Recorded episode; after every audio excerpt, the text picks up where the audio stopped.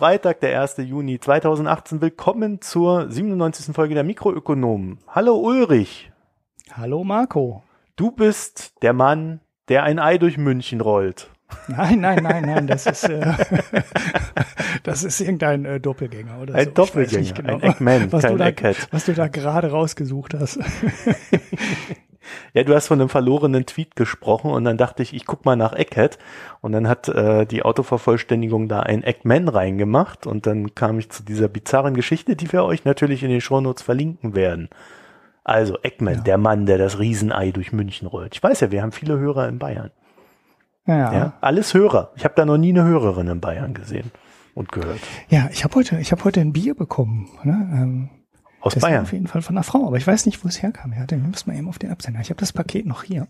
Ich wollte es eigentlich auch trinken heute. Weil Wir fangen heute mit dem Gesellschaftsteil. Nee, 5, 6. Also Postleitzahl, das ist nicht Bayern. Nein, nein, nein, nein. Wir fangen nicht mit dem Gesellschaftsteil an, sonst, sonst hören wir da nach einer Stunde auf und sagen dann, oh, keine Zeit mehr für einen Podcast. Weil heute machen wir ja eine kurze Folge mal wieder. Ja, Ja. Also unter zwei Stunden gespannt. bleiben wir da locker. Aber es ist ja viel passiert in meiner Abwesenheit und dann auch in äh, ja der letzten in den letzten ein zwei Wochen. Und äh, wir haben uns gedacht, wir können ja mal ein bisschen über Italien sprechen. Genau. Ulrich, was ist denn da passiert in Italien? Schönes Land. Ach, was ist da passiert? Kein Ähm, Urlaub, oder? Äh, ja, es, es gibt eine Regierung oder es sollte eine geben. Nee, es gibt eine. Ja, ja, jetzt gibt's sie, aber ähm, die, der, der große Sprung war ja schon am Anfang der Woche. Und da sollte es ja erstmal nur eine geben, die zwischen äh, Lega Nord und äh, den Fünf-Sterne-Partei, die in Deutschland immer so platt populistisch genannt werden. Es war früher mal Aber- die Piratenpartei, oder? Das Ja, ich weiß auch nicht Ein so- ähnlicher so- Ursprung. So, ja, genau. Am Anfang war ja, es war ja so ein äh, Komiker da, ähm, Parteivorsitzender. Ist das nicht noch? Und ich weiß nicht, also zumindest der Spitzenkandidat ist er ja nicht mehr. Ne? Das ist ja ein anderer. Ich weiß nicht, ob der in der Partei jetzt noch wirklich viel zu sagen hat. Die scheint sich schon deutlich professionalisiert zu haben. Zumindest was so ist das so mein Eindruck von außen. Naja, und die wollten halt zusammen ähm, eine Regierung bilden. Und Finanzminister sollte jemand werden, der sich mit äh, sehr, ja, Euro- und EU-kritischen Äußerungen hervorgetan hat. Paolo Savona. Ein, ja, man könnte ihn nett Eurokritiker nennen, also der Hans-Werner Sinn Italiens. Ja, okay, das war ja Thema in der letzten Folge. Ja, ich wollte so einen Rahmen bieten, ne, damit man sich das so Ja. vorstellen kann, was das so für ein Typ ist. Ne? Also so vorpreschend, nicht so ganz mit den Fakten immer dabei, aber immer eine starke These und alles ganz schlimm. Hm. Ja, und ja, die, es gab aus, aus der Ecke so ein paar konkrete Forderungen. Also davon ist ins Regierungsprogramm dann am Ende sehr, sehr wenig ge gelandet. Also ich glaube so ungefähr gar nichts. Aber es gab zwischendurch Überlegungen über eine Parallelwährung, wie sie Varoufakis in Griechenland auch schon hatte. Also dass die Italiener einfach selber Schuldscheine rausgeben und dadurch quasi so eine eigene Währung generieren, um ja nicht an sich an irgendwelche Verschuldungsgrenzen halten zu müssen. Es gab die Überlegung, dass die EZB doch einen Teil der Anleihen, die sie aus Italien im Rahmen der ganzen Aufkaufprogramme, also es sind ja nicht nur italienische Anleihen, die die EZB gekauft hat, sondern aus allen Ländern ähm, relativ gleich verteilt Staatsanleihen aufgekauft hat. Äh, und da gab es dann Überlegungen oder Vorschläge aus Italien, wo die gesagt haben, ja, die sollen die doch einfach vernichten. Ne? Also 250 Milliarden sollten die mal einfach so einstampfen, wird ja keinem wehtun, die werden ja eh vom Markt ähm, verschwunden. Das ist so eine These, die sogar, äh, da gibt es sogar eine richtige, ähm, ja, wie soll man sagen, Theorie hinter, die das sagt, das könnte könnten Notenbanken machen, aber die hat wenig Anhänger in der EZB und in der gesamten ähm, Eurozone.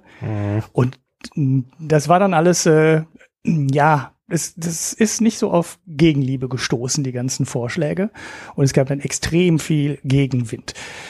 Lega Nord ist auch relativ schnell dann zurückgerudert und hat gesagt, nein, nein, nein, das äh, ist mal irgendwann gesagt worden, aber das haben wir nicht vor ähm, Das ist ja wie umzusetzen. bei der AfD. Na, das haben wir aber so nicht gesagt und Ja, gemeint. ja, genau, das war so. Genau, das war so Wahlkampf und das kann man alles auch nicht so ernst nehmen und so schlimm ist es gar nicht. Aber definitiv ähm, ach, hat das keiner jetzt mal so, zumindest am Anfang der Woche, keiner geglaubt. Da haben alle auf einmal ganz viel Angst bekommen. Eigentlich ist es ja nicht so überraschend. Ne? Die Parteien, bei den beiden Parteien war ja schon länger klar, dass die versuchen, eine Regierung zu bilden. Und dass die nicht gerade zu den großen Euro-Freunden gehörten, ähm, war auch bekannt. Trotzdem gab es dann am Anfang der Woche einen unfassbaren, ähm, ja, wie soll man sagen, Renditesprung bei den italienischen Anleihen, also bei den Zweijährigen, das hatte ich dann äh, mal getweetet, äh, ging es irgendwie von 0,3 Prozent auf 2,8 oder 2,7 Prozent innerhalb von zwei Handelstagen. Das ist ein Renditesprung, der ähm, stärker und kräftiger war als alles, was in der Euro-Krise war. Also Griechenland hatte natürlich Sprünge, die stärker waren, aber Italien hatte noch nie in so kurzer Zeit einen so kräftigen Zinsanstieg. Das heißt, die Märkte haben wirklich richtig Panik geschoben und auf einmal hatten alle Angst, äh, dass Italien quasi morgen äh, sich selber Euros druckt oder die alten Anleihen nicht mehr zu, also die alten Schulden nicht mehr zurückzahlt und die Renditen gingen durch die Decke. Das hat sich dazwischen wieder, inzwischen wieder ein bisschen beruhigt. Also was heißt ein bisschen? Ne? Wir sind jetzt, glaube ich, irgendwo bei ein Prozent oder sowas wieder Rendite. Also wenn man sich mal die Handelsspanne anschaut, 0,3 auf 2,8 und zurück auf ein Prozent, das ist doch was, was äh, Renditen normalerweise vielleicht innerhalb von zwei Jahren machen und nicht innerhalb von ja, aber vier vor allem, Tagen. Wenn du dir mal die Renditen vor der Finanzkrise anguckst, dann würde es mit den Italienern mit drei Prozent immer noch ganz gut gehen. Ja. Ja, ja, aber es ist halt trotzdem schon extrem, ne, wenn ja. der äh, deutsche äh, Zins irgendwo bei 0, und ich glaube, es ist sogar negativ. Ne? Mhm. Ähm, ich glaube, der, der, der, ähm, bei Zweijährigen ist er sogar negativ. Dann ist es aus dem äh, Renditeunterschied von ungefähr einem Prozentpunkt halt einer von vier gewordenen. Ja, aber von, weißt du, Ulrich, ne? wir sind ja auch eine Vorbildnation. Ne? Wir sind äh, zwar nicht so gut gekleidet wie die Italiener, aber wir sind sehr ja. fleißig, ja, wir sind nicht so schlampig wie die Italiener. Also äh, ich habe die deutsche Presse durchgelesen und ich bin mir da recht sicher, dass äh, das schon so seine Gründe hat, dass wir Deutschen da besser dastehen. Weißt du? Ja, ja, die Deutschen sind immer sehr stolz auf ihren unfassbaren Fleiß. Deshalb haben wir ja auch eine 35-Stunden-Woche. Und der Italiener arbeitet 43 Stunden oder sowas in der Woche. Also ich kenne jetzt die konkreten Zahlen nicht. Ja Aber der deutsche Nachrede. Fleiß ist ja auch ein großer Mythos. Ähm, das liegt einfach daran, dass die deutsche Wirtschaft unglaublich produktiv ist und nicht, dass wir unglaublich viel arbeiten, sondern wir arbeiten unglaublich produktiv weil wir halt viel mit Robotern arbeiten, weil die Produktion gut automatisiert ist, weil wir viel mit IT-Unterstützung arbeiten und weil die deutschen Fabriken ähm, gerade im Maschinenbau und in ja Chemie ist halt auch eine Sache, die sehr produktiv ist und die Automobilproduktion ist auch sehr produktiv.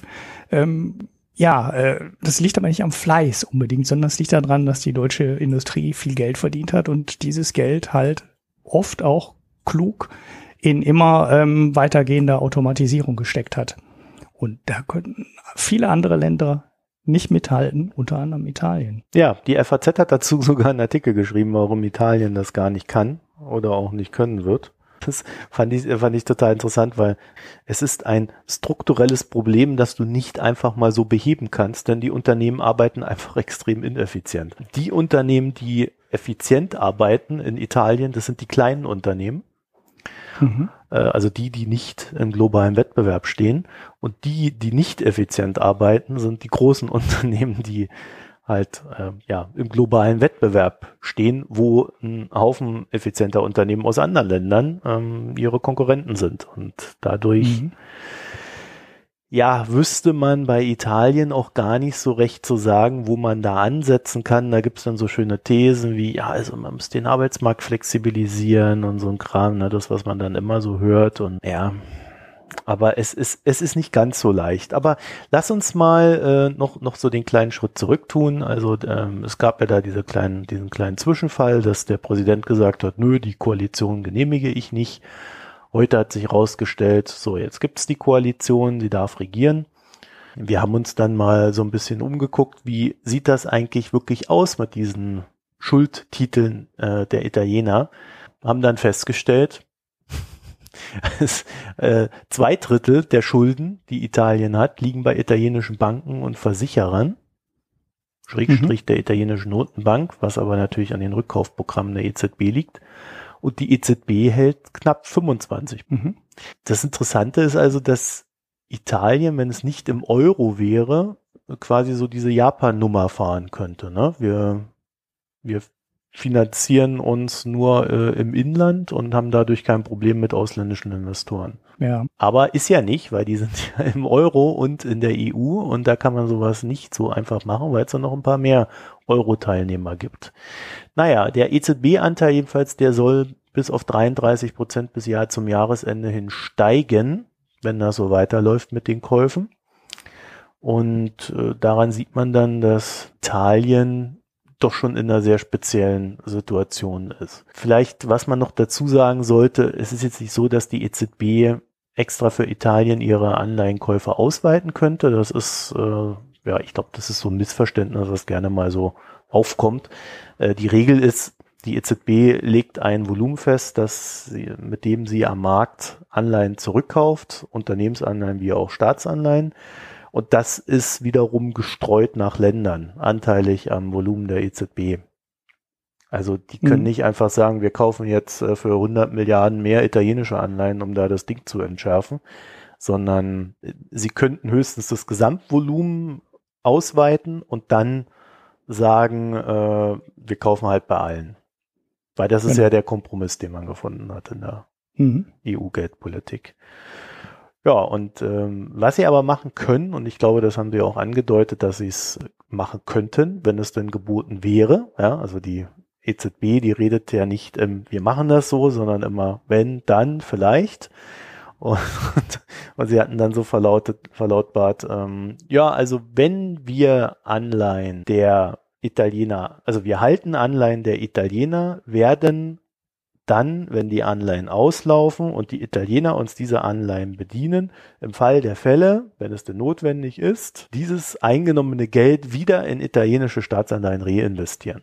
Wenn man jetzt davon ausgeht, dass die Italiener sich immer weiter verschulden, weil sie Schulden machen müssen und gleichzeitig äh, die EZB ihr Volumen nicht erhöht, könnte man sagen, dass die EZB dann über die Zeitschiene ihr Volumen in, also nicht ihr Volumen, aber das, äh, Prozentu den prozentualen Anteil an der italienischen Staatsverschuldung dann recht langsam absenkt. Mhm. Zum ähm, zu, äh, nochmal eben kurz zurück zu dem, die Italiener könnten sich selber finanzieren. Ne? Also den, den Punkt hattest du ja gerade ähm, erwähnt. Die Italien, also es gibt eine ganz schöne Zahl, die diesen Punkt ähm, gut zusammenfasst. Das nennt sich Net International Investment Position. Also das ist die NIEP. Da gehst du hin und nimmst alle Schulden und äh, Vermögen von Unternehmen, von Staat und von Privaten, addierst das zusammen und guckst dann, wie viel liegt davon im Ausland und wie viel liegt davon im Inland. Und dann bekommst du eine Summe raus, die du dann in Prozent des BIPs zum Beispiel ausrechnen kannst. Und die ist viel aussagekräftiger als dieser absolute Schuldenstand. Ne, wie du ja schon gesagt hast, im Japan hat ist mit über 200 Prozent des BIPs ähm, oder hat Staatsschulden in Höhe von mehr als 200 Prozent des BIPs, kann diese Schulden aber komplett aus dem eigenen Land finanzieren. Das heißt, die Unternehmen und die Privaten haben so viel Vermögen, dass sie diesen extrem hohen Schuldenstand des Staats finanzieren können. Und die Notenbank. Genau, und die Notenbank, die kommt da noch dazu. Ja, ähm, das ist ähm, aber ein entscheidender Punkt, weil es ist, macht einen riesen Unterschied, ob du dich im Ausland verschulden musst oder ob du dich im Inland verschulden kannst, weil das äh, politisch ja, es sind halt zwei unterschiedliche Dinge, ob du in der Abhängigkeit vom Ausland äh, ins Gerät oder ob du ähm, das bei deinen eigenen Wählern quasi mh, hm, verrechnen kannst, wie auch immer. Ähm, und da liegt Italien bei minus 6,7 Prozent des BIPs. Das heißt, das ist eine Zahl, die überhaupt nicht kritisch ist. Und du findest in Europa sehr, sehr viele Länder, die eine wesentlich Was schlechtere. Was sagt die denn aus?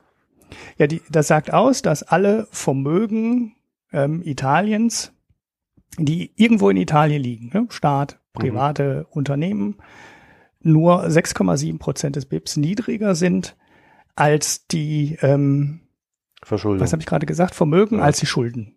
Okay. Ne? Das heißt, der, der Unterschied ist relativ, der Unterschied ist relativ gering. Wenn du jetzt äh, Deutschland also, also nochmal ja. nochmal zum, ja. zum generellen Verständnis. Wenn ich also alle Assets nehme, also alle Wertvermögensgegenstände, die Italien hat und äh, mhm. damit die Schulden bediene, dann ist Italien noch mit 6,7 Prozent verschuldet. Genau. Das ist ungefähr die Aussage. Also okay. 6,7 Prozent des BIPs. Sie haben dann allerdings ähm, keine Vermögenswerte mehr, mit denen Sie irgendwie den Rest der Schulden erarbeiten könnten. Ja, ja, okay. Aber äh, es, es ähm, ist, wenn du dir Entwicklungsländer anschaust oder so ähm, relativ junge Nationen, mhm. die liegen bei viel, viel, äh, die liegen bei viel, viel negativeren Werten. Ne? Also Länder, die du mhm. für völlig unkritisch hältst, so Estland, minus 30 Prozent. Ähm, das äh, inzwischen als äh, gesundet geltende Spanien, minus 80 Prozent. Ne? Ähm, Frankreich, minus 20 Prozent. Es gibt Deutschland als Exportweltmeister und ähm, ja, wie Land, das jedes Jahr Überschüsse ansammelt, ähm, hat ein Plus von 59,1 Prozent. Ha, die USA. Siehste, ne? der fleißige Deutsche wieder. Ja, ja, der, der fleißige Deutsche schafft es allerdings auch, diese Position, die jedes Jahr eigentlich bei 8 Prozent ähm, des BIPs steigen müsste, ja, ne, weil wir haben jedes Jahr 8 Prozent Leistungsbilanzüberschuss und eigentlich müsste damit auch immer ähm, unser Vermögen gegenüber dem Ausland ungefähr um die gleiche Summe steigen, tut's aber nicht. Aber das wäre jetzt ein ganz anderes Thema, warum das so ist, weil Deutschland legt nämlich das Geld, was sie erwirtschaftet, äh, sehr schlecht an. Ne, die USA haben eigentlich ähm, eine negative Position und erwirtschaften damit sogar Geld. Das ist ein absolutes Wunder, wie die das schaffen. Aber das wollte ich eigentlich gar nicht so groß diskutieren. Ich wollte eigentlich nur noch eine Zahl liefern, die man, äh, wenn man sich dafür interessiert, für das Thema, mal immer im ähm, Auge behalten sollte weil das eine sehr aussagekräftige Zahl ist, die dann eben genau das belegen kann, was du auch gesagt hast. Der italienische Staat hat sich zum relativ großen Teil in Italien verschuldet. Und das ist halt eine ganz andere Geschichte, als wenn du dich im Ausland verschulden musst. Weil dann gerätst du halt in Abhängigkeiten. Ja, da gibst du mir sicherlich noch einen Link, den ich dann in die Shownotes stellen kann. Ja, ja, ich werf die, werf die Zahl rein. Vielleicht finde ich auch noch irgendein äh, Erklärstück dazu. Muss mal schauen. Link zu der Zahl und wo man die nachverfolgen kann, wenn sie sich verändert, das wäre natürlich Genau, super. das ist Eurostat. Die, genau, das habe ich ja. Wunderbar. Ne? Wir lernen ja hier ständig dazu. Also, der, die kannte ich nämlich auch noch nicht, die Zahl. Ja. Mhm. Gut, dann, äh, äh, wo waren wir denn jetzt stehen geblieben? Also, wir, da, da, da, da. ja, worauf ich noch hinweisen wollte, ein bisschen mit Eigenwerbung hier wieder. Also, ähm, es gibt nicht wirklich viel, was man darüber weiß, was die Typen da am Ende durchsetzen werden, die jetzt regieren werden, also die Populisten. Es ist äh, das größte Versprechen, was sie aber gegeben haben, ist ähm, etwas, was wir aus Deutschland kennen. Äh, das wird uns auch ständig versprochen, eine Vereinfachung des Steuersystems. Und zwar nicht so, mhm. wie man das dann in Deutschland gerne machen würde, dass wir alle mehr Steuern bezahlen, sondern äh, in dem Fall soll es dann auch eine Entlastung von 70 bis 120 Milliarden im Jahr geben. Mhm. Und das Ganze wird so äh, finanziert, wie Donald Trump das auch äh, verargumentieren würde. Ja, wir senken die Steuern, dann steigt die Wirtschaftskraft. Mhm. Ja. Ja. Und dann das kommen wieder mehr Steuern rein. Politik. Ne? Ja. ja. Ja, und ähm, zweiter wichtige Punkt in der Hinsicht ist, dass die Italiener tatsächlich so jetzt schon angedeutet haben, dass sie in der EU einen ganz anderen Stil fahren werden. Hat sogar der Innenminister angekündigt. mhm. der, der Chef der Lega Nord und man wird in der EU jetzt ähm, ja seinen eigenen Standpunkt wesentlich vehementer ver vertreten und der Alex Clarkson hat das in meinem kleinen Zweitpodcast, der Foreign Times, ähm, in einer Folge mal gesagt, als ich ihn gefragt habe, was sind denn so die, was wäre denn eine Krise, die momentan niemand auf dem Schirm hat? Und dann meinte er, guck dir mal Italien an, weil da, die könnten jetzt einfach hergehen in der EU und sagen, ja, wir machen jetzt dies und das und jenes und wenn ihr nicht mitmacht, dann pff, uns doch egal, ihr helft uns ja eh nicht hier mit den ganzen mhm. Flüchtlingen und den ganzen Kram. Mhm. Und äh, da wird es also wahrscheinlich, ja, ähm, es ist immer schwierig, das so in, in einem Bild zu fassen, aber es wird auf alle Fälle wesentlich ruppiger zugehen in der EU mit den neuen italienischen äh, Politikern, die dann da hineinströmen werden. Mhm. Ja. Ja. Ja, sie wollten halt auch eine andere Politik machen. Ne? Also diese Idee, die 250 Milliarden einfach zu, äh, zu erlassen, äh, die ist ja nicht so einfach so entstanden, ne? sondern die haben ja schon irgendwie einen Plan. Also der Plan ist halt, dass sie entweder über Steuersenkungen ähm, oder über äh, ein Investitionsprogramm oder wahrscheinlich ähm, eher über eine Mischung aus beiden mhm. versuchen wollen, die italienische Wirtschaft wieder in Schwung zu bringen. Ne, das geht ja nicht nur, äh, ja, es geht ja nicht nur darum, einfach nur irgendwie zu sagen, hey, lasst uns unsere Schulden, sondern da steckt ja schon eine Forderung und ein Plan hinter. Das ist jetzt also nicht so, wie das hier manchmal in Deutschland dargestellt wird, dass er eine völlig platte Politik ist und die wollen einfach nur unser Geld. Nee, ist, sondern, ist es überhaupt nicht. Hm? Äh, da vielleicht auch äh, noch eine Zahl, die ich rausgekramt habe, äh, mhm. Äh, lang gesucht habe ich nicht, aber äh, die Italiener haben im Mai eine Inflationsrate von 1,1 Prozent gehabt was erstmal mhm. wir, wir so aus der Gewohnheit der Vergangenheit jetzt irgendwie viel klingt. Ne? Du erinnerst dich, wir hatten ja schon mal mhm. wesentlich weniger. Aber im EU-Kontext ist es halt wenig, weil Deutschland ist bei zwei Prozent, äh, Frankreich über zwei Prozent und, und so weiter. Und die Italiener stechen da äh, mit einer erstaunlich niedrigen Inflationsrate heraus. Und das kommt daher, dass die eine sehr schwache Inlandsnachfrage haben. Jetzt also zu sagen, ich erlasse den Leuten Steuern, damit sie mehr konsumieren, ist ja jetzt erstmal noch nicht die dümmste Idee. Genau. Ja, also ganz das dumm ist die Idee nicht, ob sie äh, wir wissen aber auch, dass bei solchen Sachen im besten Falle, also wenn sie es wirklich äh, ideal umgesetzt, umsetzen lässt und äh, umgesetzt wird, dass sich dann 50 Prozent dessen, was der Staat raushaut, in äh, positiv auf die Wirtschaft auswirkt. Wie viel war das jetzt? 50 Prozent. Nee, das, der, eigentlich sagt man immer, der Multiplikator ist höher. Also für jeden Euro, den der Staat ausgibt, äh, gibt es eigentlich, wenn der jetzt nicht völlig dämlich ausgegeben wird, immer einen positiven Multiplikator. Es geht ja nicht darum, was der, es geht ja jetzt um den speziellen Fall dessen, dass den Leuten Steuern erlassen werden. Ach so, du meinst nur den Teil. Okay. So, und wenn du den Leuten Steuern erlässt, dann gibt's, dann wird, transformiert sich 50 Prozent des Kapitals im besten Falle wiederum in die Wirtschaft hinein. Mhm.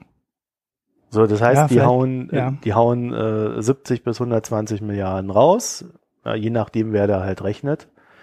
Und äh, davon kommt dann 35 bis 60 Milliarden in die Wirtschaft zurück. Das heißt noch nicht, dass das beim Staat dann wieder ankommt. Ne? Mhm. Und ja, okay, das, das ja. ist eine, das ist eine sehr schwierige Rechnung, aber ähm, es wird positive Effekte haben. Ja, je ärmer jemand ist, desto äh, mehr transformiert er ja auch von dem Geld. Ne? Also wenn du kein Geld hast und mehr Geld bekommst, ist es eigentlich sofort wieder ausgegeben. Mhm. Ne? Das ist ja so, so eine goldene Regel. Und wenn du viel Geld hast und was dazu bekommst, dann sparst du es eher oder legst es irgendwo anders an, nur nicht im Konsum, weil du ja eh genug hast. Also mhm das ist so ein bisschen, äh, gut, warten wir mal ab, was die da machen. Ähm, ich bin da ein bisschen skeptisch, weil diese Regierung ja auch eher ja, von, von ihrem Auftreten her, also da haben sich ja tatsächlich jetzt mal zwei populistische Parteien gefunden. Ne? Mhm. Also, das, wird ja, ist ja auch eine interessante Mischung. Und mhm. ähm, die Fünf-Sterne-Bewegung hat sich als wesentlich flexibler herausgestellt. Also die hatten gar kein Problem damit, ihren also diesen einen Kandidaten, äh, den Paolo Savona, über den Jordan laufen zu lassen. Aber ja, die Lega Nord ist da wohl etwas verbissener. Und man weiß auch mhm. irgendwie noch nicht so richtig, was sie jetzt bekommen haben. Für ihr. Das ist auch ganz interessant eigentlich vor der Geschichte der Lega Nord, was ich mich so in den letzten Tagen gefragt habe. Was ist eigentlich aus der ursprünglichen Idee der Lega Nord geworden, weil die hatten ja mal vor, äh, den Norden Italiens vom Süden abzuspalten. Ne? Das war ja ganz am Anfang mal der große Punkt, ähm, den man heute an den Wahlergebnissen auch immer noch erkennen kann, ne? weil die Lega Nord ist halt immer noch im Norden Italiens ähm, stark und äh, die Fünf Sterne eher im Süden Italiens stark. Aber was ist eigentlich aus der Idee gekommen? Ich meine, das ist jetzt eine Partei, die mit einer anderen Partei zusammen in Italien an der Regierung ist aber mal ursprünglich gesagt hatte, wir wollen den, die in armen Süden da Italiens, da kein Geld mehr hin. Wir arbeiten hier alle so wie die Fleißigen, ne? also quasi waren die Norditaliener waren immer die Fleißigen, die, die den ganzen Tag gearbeitet Italiens, haben ja. und so. Genau, die Deutschen Italiens, ne? deshalb fand ich die Geschichte jetzt so ganz lustig. Und ähm, ja, den Süden, den wollen wir nicht weiter subventionieren, weil da in Sizilien und in Neapel da sowieso nur Mafia und äh, Cosa Nostra und die sitzen den ganzen, liegen den ganzen Tag nur in der Sonne und ansonsten äh, leben die von Drogenhandel und Prostitution und die wollen wir nicht mehr subventionieren. So, und die jetzt sind die an der, keine Ahnung, wie man daraus dann eine Politik äh, schmieden will aus dieser Grundidee. Aber sie scheinen sich davon auch gelöst zu haben. Nein, sie, sie wollen jetzt Italien aus der EU raustrennen. ja, aber vielleicht neue. nur Süditalien. Nein, also nee, gut, das haben sie jetzt nicht wirklich vor, aber äh, die, aus die dem Euro wollen die, die schon raus. Also das ja. ist schon eine ganz klare Strömung in dieser Partei, die ja natürlich jetzt auch so ein bisschen zivilisiert wird, weil die Fünf-Sterne-Bewegung will nicht aus dem Euro raus, die will auch nicht mhm. aus der EU raus, aber sie wollen schon ihre Interessen in der EU wesentlich äh, stärker vertreten. Und da wird es natürlich interessant. Ich habe mich, frage mich dann bei sowas immer, wenn jetzt in jedem EU-Land so eine populistische Partei mal drankommen würde, ja, die sagt, also ich mache da jetzt aber in der EU mal richtig Rabatz also es könnte ja sehr lustige EU-Parlamentsdebatten geben, ne? Ja. Auch wenn das ja, ja. Äh, viel zu spannende Zeiten für meinen Geschmack wären. Ähm, ja. Vielleicht noch eine Sache, ähm, die auch so ein bisschen rumgegangen ist in der letzten Zeit. Äh, die Italiener haben bis 2008 im Vergleich zu Deutschland wirtschaftlich recht passabel abgeschnitten, nämlich ähnlich gut. Mhm. Und erst mit 2008, also mit der Finanzkrise, hat sich das verändert und wir erinnern uns, Italien war damals auch immer so einer derjenigen Staaten, der auf der Abschussliste stand, ja? stolzes Mitglied der PIX, mhm. äh, der, also der äh, Peripheriestaaten Europas, denen es nicht so gut ging. Man darf ja PIX nicht mehr sagen, ne? das hat ja die EU verboten. Zumindest. Ach ja, Aha, ja die ja, haben okay. damals gesagt, äh, die Medien wie auch die, also verboten haben sie es nicht, aber die Medien wie auch die äh, Finanzanalysten sollen das äh, Kürzel oder äh, das PIX nicht mehr benutzen. Für Portugal, Italien, wer ist da noch drin? Griechenland. Griechenland, Spanien. Zwischenzeitlich waren es auch mal zwei Is mit Irland. Ja, eben. Irland, genau. Mhm. Und die sollen das nicht mehr sagen, weil das wäre ja nicht nur despektierlich, sondern man würde damit ja auch so eine gewisse Stimmung machen. Mhm. Ja, okay. Man hat auch dann Südländer gesagt, ist auch nicht wesentlich besser. Wie ja, Peripheriestaaten Anrainer kann man scheiße. ja auch nicht, ne? Ja, also. So, Mittelmeer kann man auch nicht sagen, da ist Frankreich direkt mit drin und so, also, äh, ja. Ja. Gut. Naja, jedenfalls äh, seit 2008 und der einhergehenden Austeritätspolitik, die Deutschland da so durchgedrückt und durchgesetzt hat, also das, was uns jetzt überall gerade wieder auf die Füße fällt äh, in Europa, ja, seitdem geht's den Italienern nicht mehr so gut. Und es ist sogar mhm. so schlimm, dass sie jetzt, wenn du heute mal so die Summe ziehst, das einzige Land in der EU sind, die äh, im BIP pro Kopf weniger haben als zum EU-Eintritt. Mhm. Ja, Griechenland äh, oder zum auch, Euro, oder? sorry, zum Euro. Aber Griechenland müsste da auch reinfallen. Ja gut, Griechenland läuft im Nach 25 Prozent äh, BIP-Einbruch. Ja, das läuft außer Konkurrenz. ja, ja, gut, ja. Ja. Nee, also ähm, ja, also da muss man auch halt schon fair hingucken. Seit 2008 mit der Austeritätspolitik sind die Italiener nicht mehr so gut aufgestellt und sicherlich ein Teil dessen ist fehlende Strukturreform. Nur wenn du halt, wenn dein Problem halt unter anderem ist, dass deine ähm, Unternehmen nicht funktionieren, dann ist es für einen Staat extrem schwierig, äh, da positiv zu wirken. Mhm. Ja, ja. Vielleicht ist das auch der Weg, den die machen, gehen müssten. Das wären halt vielleicht so Sachen wie Investitionszulagen oder sowas, die, die ja nicht die Steuern für die gesamte Bevölkerung senkt. Das ist jetzt für eine populistische Partei äh, ja äh, ein Vorschlag, der wahrscheinlich nicht so mit sonderlich viel Gegenliebe aufgenommen wird weil eine populistische Partei dazu neigt, äh, ja, populistisch zu handeln. Und das sind halt Steuersenkungen für die Bürger. Aber sinnvoller wäre wahrscheinlich Investitionszulagen oder ähm, schnellere Abschreibung äh, auf Maschinen und ähnliches zu machen, um den Unternehmen in Italien ja äh, moderne und produktive Produktionsmittel zur Verfügung zu stellen. Das wäre halt möglicherweise der viel bessere Weg. Ich habe aber immer so das Gefühl, wenn man auch, auch wenn man vernünftige Vorschläge macht. Also für mich kam ab von der großen Linie vom Varoufakis in Griechenland durchaus einige Vorschläge, die ich für sinnvoll gehalten habe. Ne? Also er hat halt an manchen Stellen sinnvolle Vorschläge für Steuersenkungen gemacht. Die sind aber in Brüssel auch alle abgeschmettert worden. Ne? Also sobald der Ja, aber das kam halt dann auch vom hat, Falschen, ne? Ja, natürlich. Aber die sind ja nachher dann auch nicht im, äh, also auch als er dann weg war. Ich meine, gut, jetzt ist immer noch Tsipras dran, gleiche Partei. Aber ähm, auch danach sind die Vorschläge nicht äh, umgesetzt worden. Ne? Das heißt, immer wenn das Geld knapp wurde, mussten die Griechen die Steuern erhöhen. Permanent. Ne? Also überall wird gesagt, Steuersenkungen regen die äh, Wirtschaft an. Brüssel hat aber komplettes Gegenprogramm gefahren und sowas wie äh, überhaupt die Überlegung, wie sie Trump jetzt hat, wir senken die Steuern und das bringt die Wirtschaft in Schwung. Die Überlegung gibt's gar nicht. Da sagen die in Brüssel, ja, nee, wenn ihr zu wenig Geld habt, müsst ihr die Steuern erhöhen. Und dann sagen die, ja, aber das wirkt doch unsere Wirtschaft ab, dann wird doch alles noch viel schlechter. Und dann sagen die in Brüssel, ihr habt zu wenig Geld, ihr müsst die Steuern erhöhen, fertig. Und ich habe so ein bisschen Angst, dass in Italien egal wie klug der Vorschlag ist. Also ob die jetzt sagen, wir investieren in Infrastruktur oder ähm, wir machen äh, verbesserte Abschreibungsbedingungen für neue Maschinen oder oder oder, dass das in Brüssel alles wieder abgelehnt wird und wieder gesagt wird, ja, ihr habt so Schulden, ihr müsst sparen und ihr müsst die Steuern erhöhen und nicht senken. Das ist natürlich total kontraproduktive Politik und im Endeffekt das auch was dazu geführt hat, dass äh, Italien die Krise noch nicht überwunden hat, ne? im Gegensatz zum Beispiel zu Spanien. Ne? Der, weil da ist wieder ein solides ja. Wachstum da und ähm, ja, das, das liegt sicherlich an ganz vielen Einzelpunkten, die man da alle einzeln diskutieren kann. Aber ich glaube, der große Unterschied zwischen Italien und Spanien war, dass Spanien mit 40 Prozent Staatsverschuldung in die Krise gekommen ist und Italien mit 100 die Spanier konnten dann halt, naja, lockerflockig ist jetzt äh, zu ähm, einfach gesagt, aber die Spanier konnten zum Beispiel die Banken alle verstaatlichen zusammenlegen und Staatsgarantien aussprechen. Das war einer der großen Gründe, die zum extremen Anstieg der Verschuldung in Spanien geführt hat. Die liegt ja jetzt auch so bei 100 Prozent des BIPs. Das heißt, sie ist da, wo ähm, Italien vor der Krise war. Aber sie konnten es halt machen, weil sie aus einer sehr guten Position gestartet sind.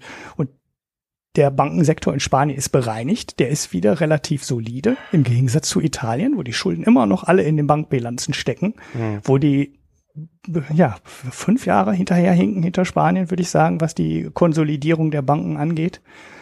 Und ähm, Spanien hatte zusätzlich noch Geld ähm, für gewisse Konjunkturimpulse. Und die mussten nicht so stark sparen wie Italien.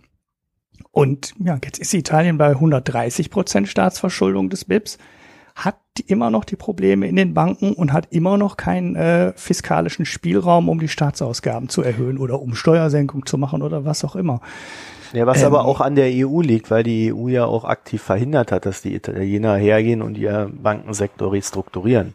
Ja, die ja, wollten genau. ja genau das machen, dass sie gesagt haben, ey, wir gehen jetzt her, äh, hauen da so ein paar Banken raus, hauen da das Geld rein und dann ist die Sache mal geregelt. Ja, stattdessen mhm. hat man das Problem ja immer weitergeschleppt und sagt, nee, wir haben ja die Bankenunion und bläh, und das geht nicht und ihr seid doof. Bläh.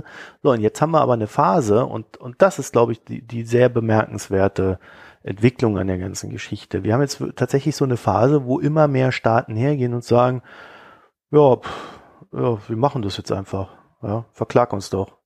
Und mhm. das Interessante daran ist, es gibt einen Staat, der das schon mal gemacht hat. Irland. Irland ist damals hergegangen und hat gesagt, äh, wir, wir ent, ähm, wir ja, enteignen, hätte ich jetzt fast gesagt, ja, so wie der Hans Werner sind. ja, wir machen Schuldenschnitt bei unserer, bei, bei den Banken, die wir da unter unseren Schirm genommen haben. Ja, das heißt, wir retten die, mhm. aber wir lassen die Leute daran teilhaben, dass wir sie gerettet haben und äh, machen bei den Gläubigern einen Schuldenschnitt. So, und damit sind die sehr schnell wieder aus dieser Krise rausgekommen. Mhm. Und dann äh, ballert natürlich die Wirtschaft wieder nach oben. Äh, da war ja eh alles auf dem Immobilienmarkt beruhend. Dann haben sie sich natürlich darum gekümmert, dass immer brav Apple da reinkommt und äh, seine Gelder zahlt. Geht ja auch bis heute.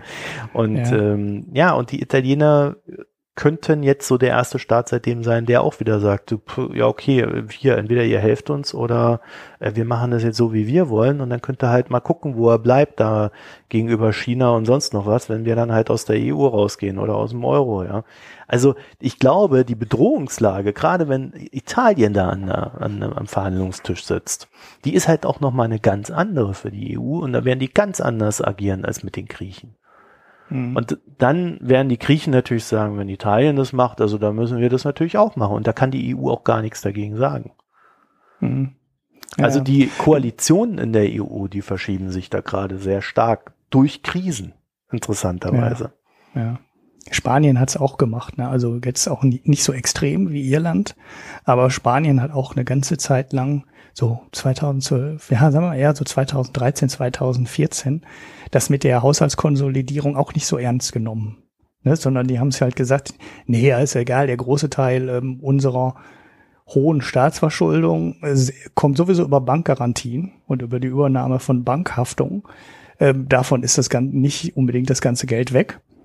Und deswegen, da gehen wir einfach mal vier oder fünf Prozent des BIPs als Minus aus, weil wir wollen die Staatsausgaben nicht so stark zusammenstreichen, wie Brüssel das fordert. Und sie haben dann auch einfach weiter das Geld ausgegeben, ohne wirklich hart auf die ähm, Sparbremse zu treten. Und das hat sicherlich dazu beigetragen, dass die Spanier sich schneller erholt haben als die Italiener. Ja, und die Griech äh, die Portugiesen haben das genauso gemacht und äh, heute werden die alle gefeiert als äh, Musterknaben des europäischen Genesungswillens. Aber äh, faktisch haben sie halt genau nicht das gemacht. Was sie halt cleverer gemacht haben als Griechenland ist, sie sind nicht hergegangen und haben das zum äh, zu, hochstilisiert. Ja, mhm. Sie haben dann, sie haben nicht gesagt, äh, entweder oder und wir sind das große Griechenland oder das große, große Spanien, sondern sie haben es halt einfach gemacht.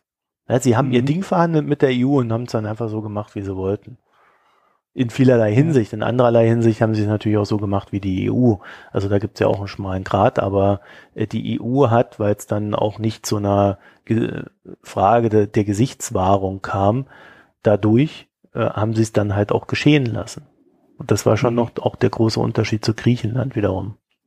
Mhm. Ja, also Varoufakis, ja, Varoufakis hat da echt viel verbockt, glaube ich. Ja. Ist die Frage, ob die Italiener in die gleiche Falle jetzt stapsen mit der äh, doch sehr populistischen, sehr, wie soll ich sagen, lauten Regierung und möglicherweise lauten Ansagen. Möglich, ja, gut, ja, aber vielleicht, vielleicht können sie es auch ne? machen, weißt du?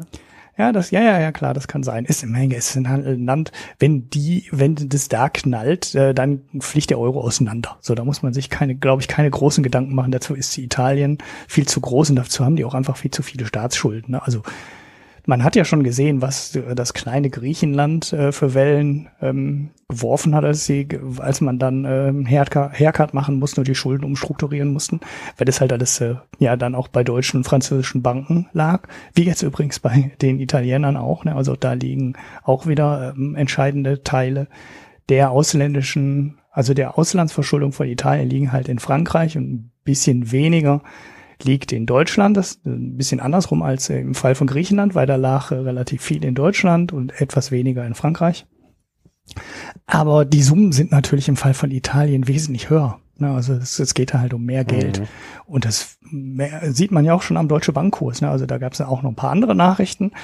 Aber die Abhängigkeit in Richtung Italien wurde da auch thematisiert. Ne? Und auch wieder, oh, das kommt denen jetzt aber gerade gar nicht passend, dass da möglicherweise wieder ja, Land das wackelt. War, ne? Das war dann bei der Deutschen Bank, wir wollten ja eigentlich nicht drüber reden, aber bei der Deutschen Bank war die Hauptnachricht, dass sie jetzt als liederlicher Finanzkonzern in den USA eingestuft worden sind. Die US-Tochter, glaube ich. Ja, die US. Ne? Ist das eigentlich eine offizielle Nachricht geworden oder war das nur ein Gerücht? Nee, das ist offiziell jetzt, soweit ich okay. das verfolgt habe. Ja, aber ich hatte nur irgendwie in der Gerüchtephase was darüber gelesen, habe mich immer gefragt, wer veröffentlicht denn jetzt so eine Liste und ist das mehr als ein Gerücht? Naja, offiziell war auf jeden Fall dann die Rating-Abstufung. Also die Deutsche Bank hat ne? sich ja dazu geäußert und hat das dann so gedreht, dass sie sagt, ja, ja, gut, das ist ein Managementproblem, auf der Kapitalseite ist alles in Ordnung. Mhm. Ja, gleichzeitig okay. ist diese Einstufung aber halt auch dafür da zu sagen, ja, hm, bisschen schwach auf der Brust, die Bank. Ja, und da ja. geht's nicht nur um Management. Also da muss man, glaube ich, dann mal gucken, wie sich das so entwickelt. Aber die Deutsche Bank produziert eigentlich am laufenden Band schlechte News. Wir könnten die hier jede Woche bequatschen, aber ja, äh, es, irgendwie macht's keinen Sinn. Ja. ja, also deutsch und krank, mehr sage ich dazu nicht. Ja. Dann haben wir noch zwei weitere Themen wir könnten ja passenderweise zu Italien äh, mit dem Restrukturierungsbarometer anfangen.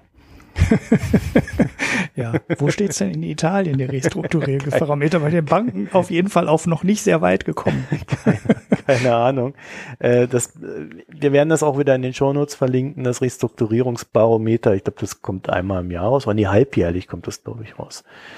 Und ähm, das ist so ein, so ein Barometer, wo dann so Finanz- und Bankexperten gefragt werden, die sich mit Restrukturierung beschäftigen. Na, wie schaut's denn aus? Äh, mehren sich die Fälle?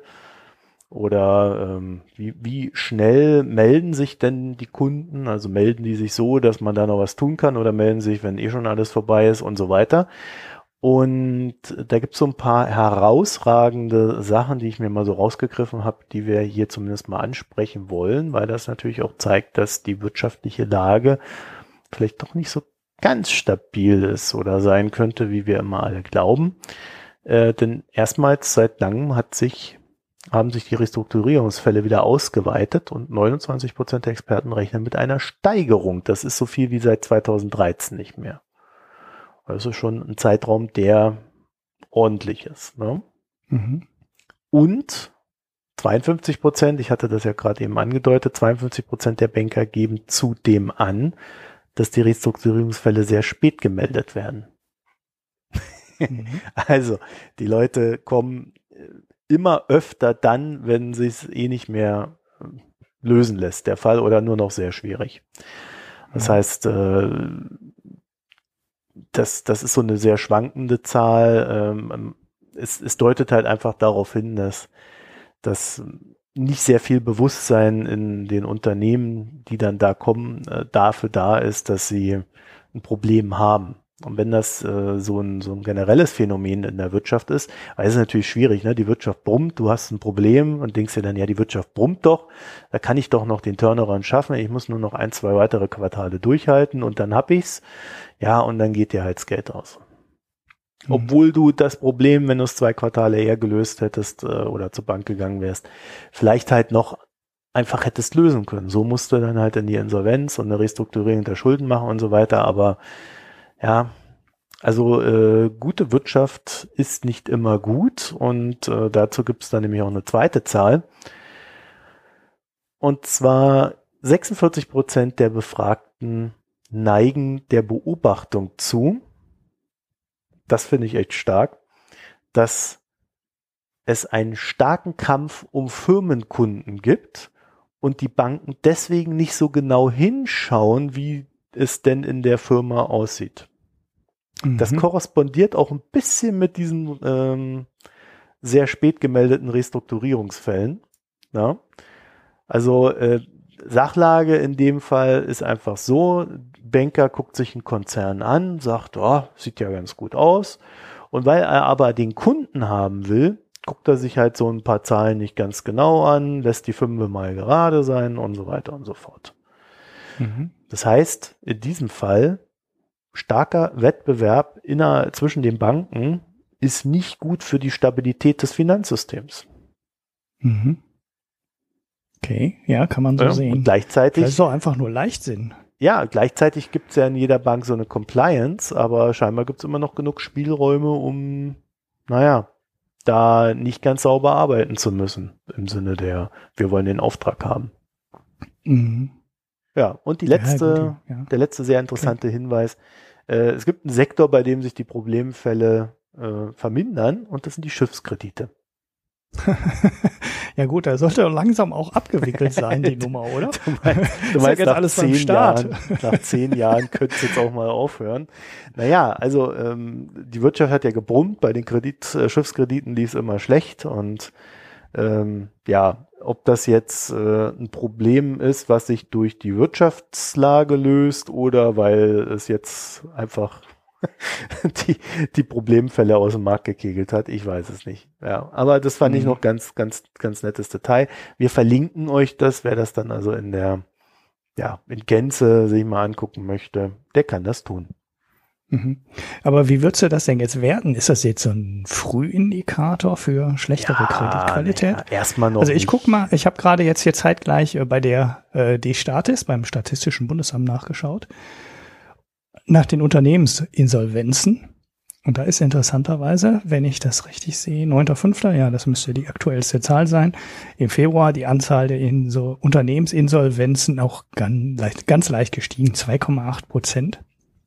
Ich habe aber gerade auf der Seite davor auch so eine langfristigere Grafik gesehen, und die war noch sehr entspannt. Also wir sind da irgendwie von 40.000 oder 50.000 mhm. Unternehmensinsolvenzen im Jahr sind wir jetzt irgendwo so bei 20, 25.000 angekommen. Das heißt, auch so ein Anstieg jetzt von 2,8 Prozent auf dem Niveau, der da jetzt gerade zu sehen ist, ist eigentlich relativ harmlos. Wir könnten an der Stelle ja mal den Hinweis geben, äh, dass das Statistische Bundesamt seine Seite verschönert hat. Ach, das ist mir gar nicht aufgefallen. Ja, da gab, da hat der André Kühnlenz letztens, nee, der Makronom hat da letztens so einen Link durchgereicht. Äh, ja. Also die haben, wahrscheinlich bist du nur wieder bei dem falschen Link reingelaufen, aber. Nee, nee, ich bin einfach nur im PDF gelandet. Ja, ach so. Über die Suchmaschine. Ja, die ja, haben, das sieht äh, ich aus wie vorher. muss mal gucken, dass ich das nochmal raussuche. Der hatte da so einen sehr schönen Link. Äh, das ist alles etwas, ja, hier. Also in, dieses Portal für statistische Daten haben sie hier. Ach so, okay. Statistikportal.de. Ja, ja. mhm. Na, da gibt's dann auch den Regionalatlas Deutschlands. Gut, das stellen wir dann mhm. auch nochmal rein. Ja, ähm, also durch eine Umfrage wird natürlich noch kein Konjunktureinbruch. Ja, also so, so schnell geht das ja nicht. Aber es ist mal so ein erstes, erstes Signal, was ja auch so ein bisschen mit anderen Beobachtungen korrespondiert, dass die, äh, ja, also dass sich ein paar Probleme häufen. Wenn jetzt also ein mhm. Konjunktureinbruch kommen sollte, woher auch immer der dann kommt, ja, sei es, dass die Chinesen nicht mehr so viel deutsche Produkte kaufen oder Donald Trump äh, weiter seine, ähm, seine Strafzölle überall äh, raushaut und dadurch die Wirtschaft äh, Angst bekommt zu investieren, weil es könnte ja irgendwo Zölle geben und dann sinken die Renditen und das ist ja alles nicht so toll, dann wäre das der Indikator gewesen, äh, beziehungsweise dann ist da eine Situation, die gut geeignet ist, äh, um, also damit sich die Probleme in dieser Situation beschleunigen. Weil Probleme mhm. hast du ja immer, wenn du irgendwo irgendwas machst, also gerade in der Wirtschaft, das geht ja nie glatt. Aber wenn, wenn dir dann so, so ein Messer von hinten in den Rücken kommt, dann bist du halt schnell tot. Und äh, diese, diese Geschichten sind dafür geeignet, um, wenn jetzt das Messer kommt, dann sind die alle schnell tot. Mhm. also so, mal so ganz böse formuliert. Ja, ja, ja also so, so, ein, so, so eher so ein Indikator für ähm, die Tatsache, dass wir im Konjunkturzyklus relativ spät sind. Ne? Ja, ziemlich so, weit. Unternehmen bekommen relativ, ja. ja, die bekommen relativ leicht Geld. Annahmen sind vielleicht ähm, ein bisschen zu optimistisch, weil man schaut auf die letzten Jahre zurück, die waren gut. Man geht dann mit relativ optimistischen Annahmen an die nächsten Jahre ran und äh, die Banken akzeptieren diese Annahmen dann auch. Ja, und das ist halt dann, wie du schon sagst, oft so ein Zeichen ähm, für so Bereiche, die zwar oben noch ganz gut aussehen, also von, von außen noch ganz gut aussehen, aber innen schon nicht mehr so ganz so toll aussehen und dann vielleicht doch wackeliger sind, als man beim groben Draufschauen den Eindruck gewinnen könnte. Ja. Ja, okay. Ja, mhm. also wie gesagt, ich würde es nicht zu hoch hängen, aber wenn dann was kommt, ist das der Ansatzpunkt, wo es dann knallt. So, dann haben wir noch ein letztes Thema, die Blockchain. Ulrich, du hast dich mal Juhu. wieder mit der Blockchain beschäftigt, oder? Nein, habe ich ja gar nicht. Du hast das Thema ja reingeworfen. Ich habe so viel Stress, ich habe überhaupt kein Thema reingeworfen. Du hast für drei Sachen schon was rangeschrieben. Da habe ich gesagt, ah super, nehmen wir. fertig, drei, drei Themen stehen fertig und meine Themen, die hier schon seit vier Wochen von einer Sendung auf die anderen geschoben werden. Ja, aber nimm mal ruhig, das ist schön. Ja, nee, Thema. Blockchain, äh, es gibt so ein paar, ja, äh, das ist jetzt ne, noch nicht irgendwie so die große Wahrheit, aber es gibt so ein paar Anwendungsfälle, die entwickelt werden, wo man so sieht, in welche Richtung das gehen könnte, weil äh, wir hatten ja mal eine kleine Sonderfolge zur Blockchain gemacht, waren dann sehr skeptisch, was so die Anwendungspotenziale betrifft.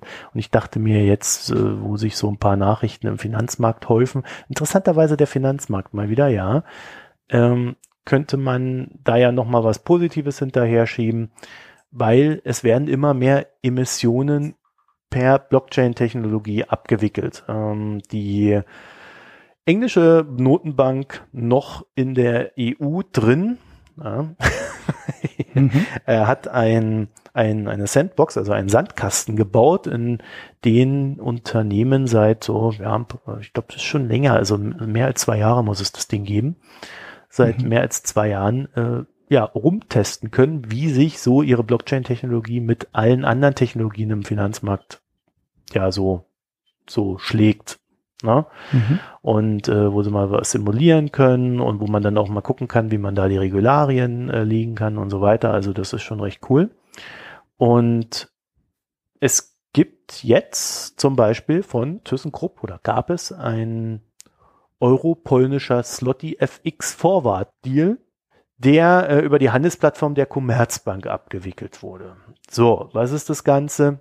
Die haben halt über diese Technologie einfach so ein Devisentermingeschäft abgewickelt. Das ist ein ganz normales Devisentermingeschäft. Ja? Das spricht, du gehst heute her und sagst, du, äh, ich möchte in zwei Monaten zu dem und den Konditionen die und die Währung haben, ja? umgetauscht. Und ähm, dann wird das dann so erfüllt. Also recht mhm. simple Sache, haben sie über die Commerzbank abgewickelt und das Ganze lief wohl recht gut. Ja, also die haben die Trade-Bestätigung, äh, Post-Trade-Bestätigung und den Datenabgleich über die Blockchain abgewickelt. Und es ist wohl möglich, mit dem System von der Commerzbank auch so vorgeschaltete Handelsplattformen mit einzubinden. Ja, also wenn dann irgendwie, was weiß ich, eine deutsche Börse oder irgend so ein ähm, Darkroom Market da mithandeln möchte, dann kann man das tun.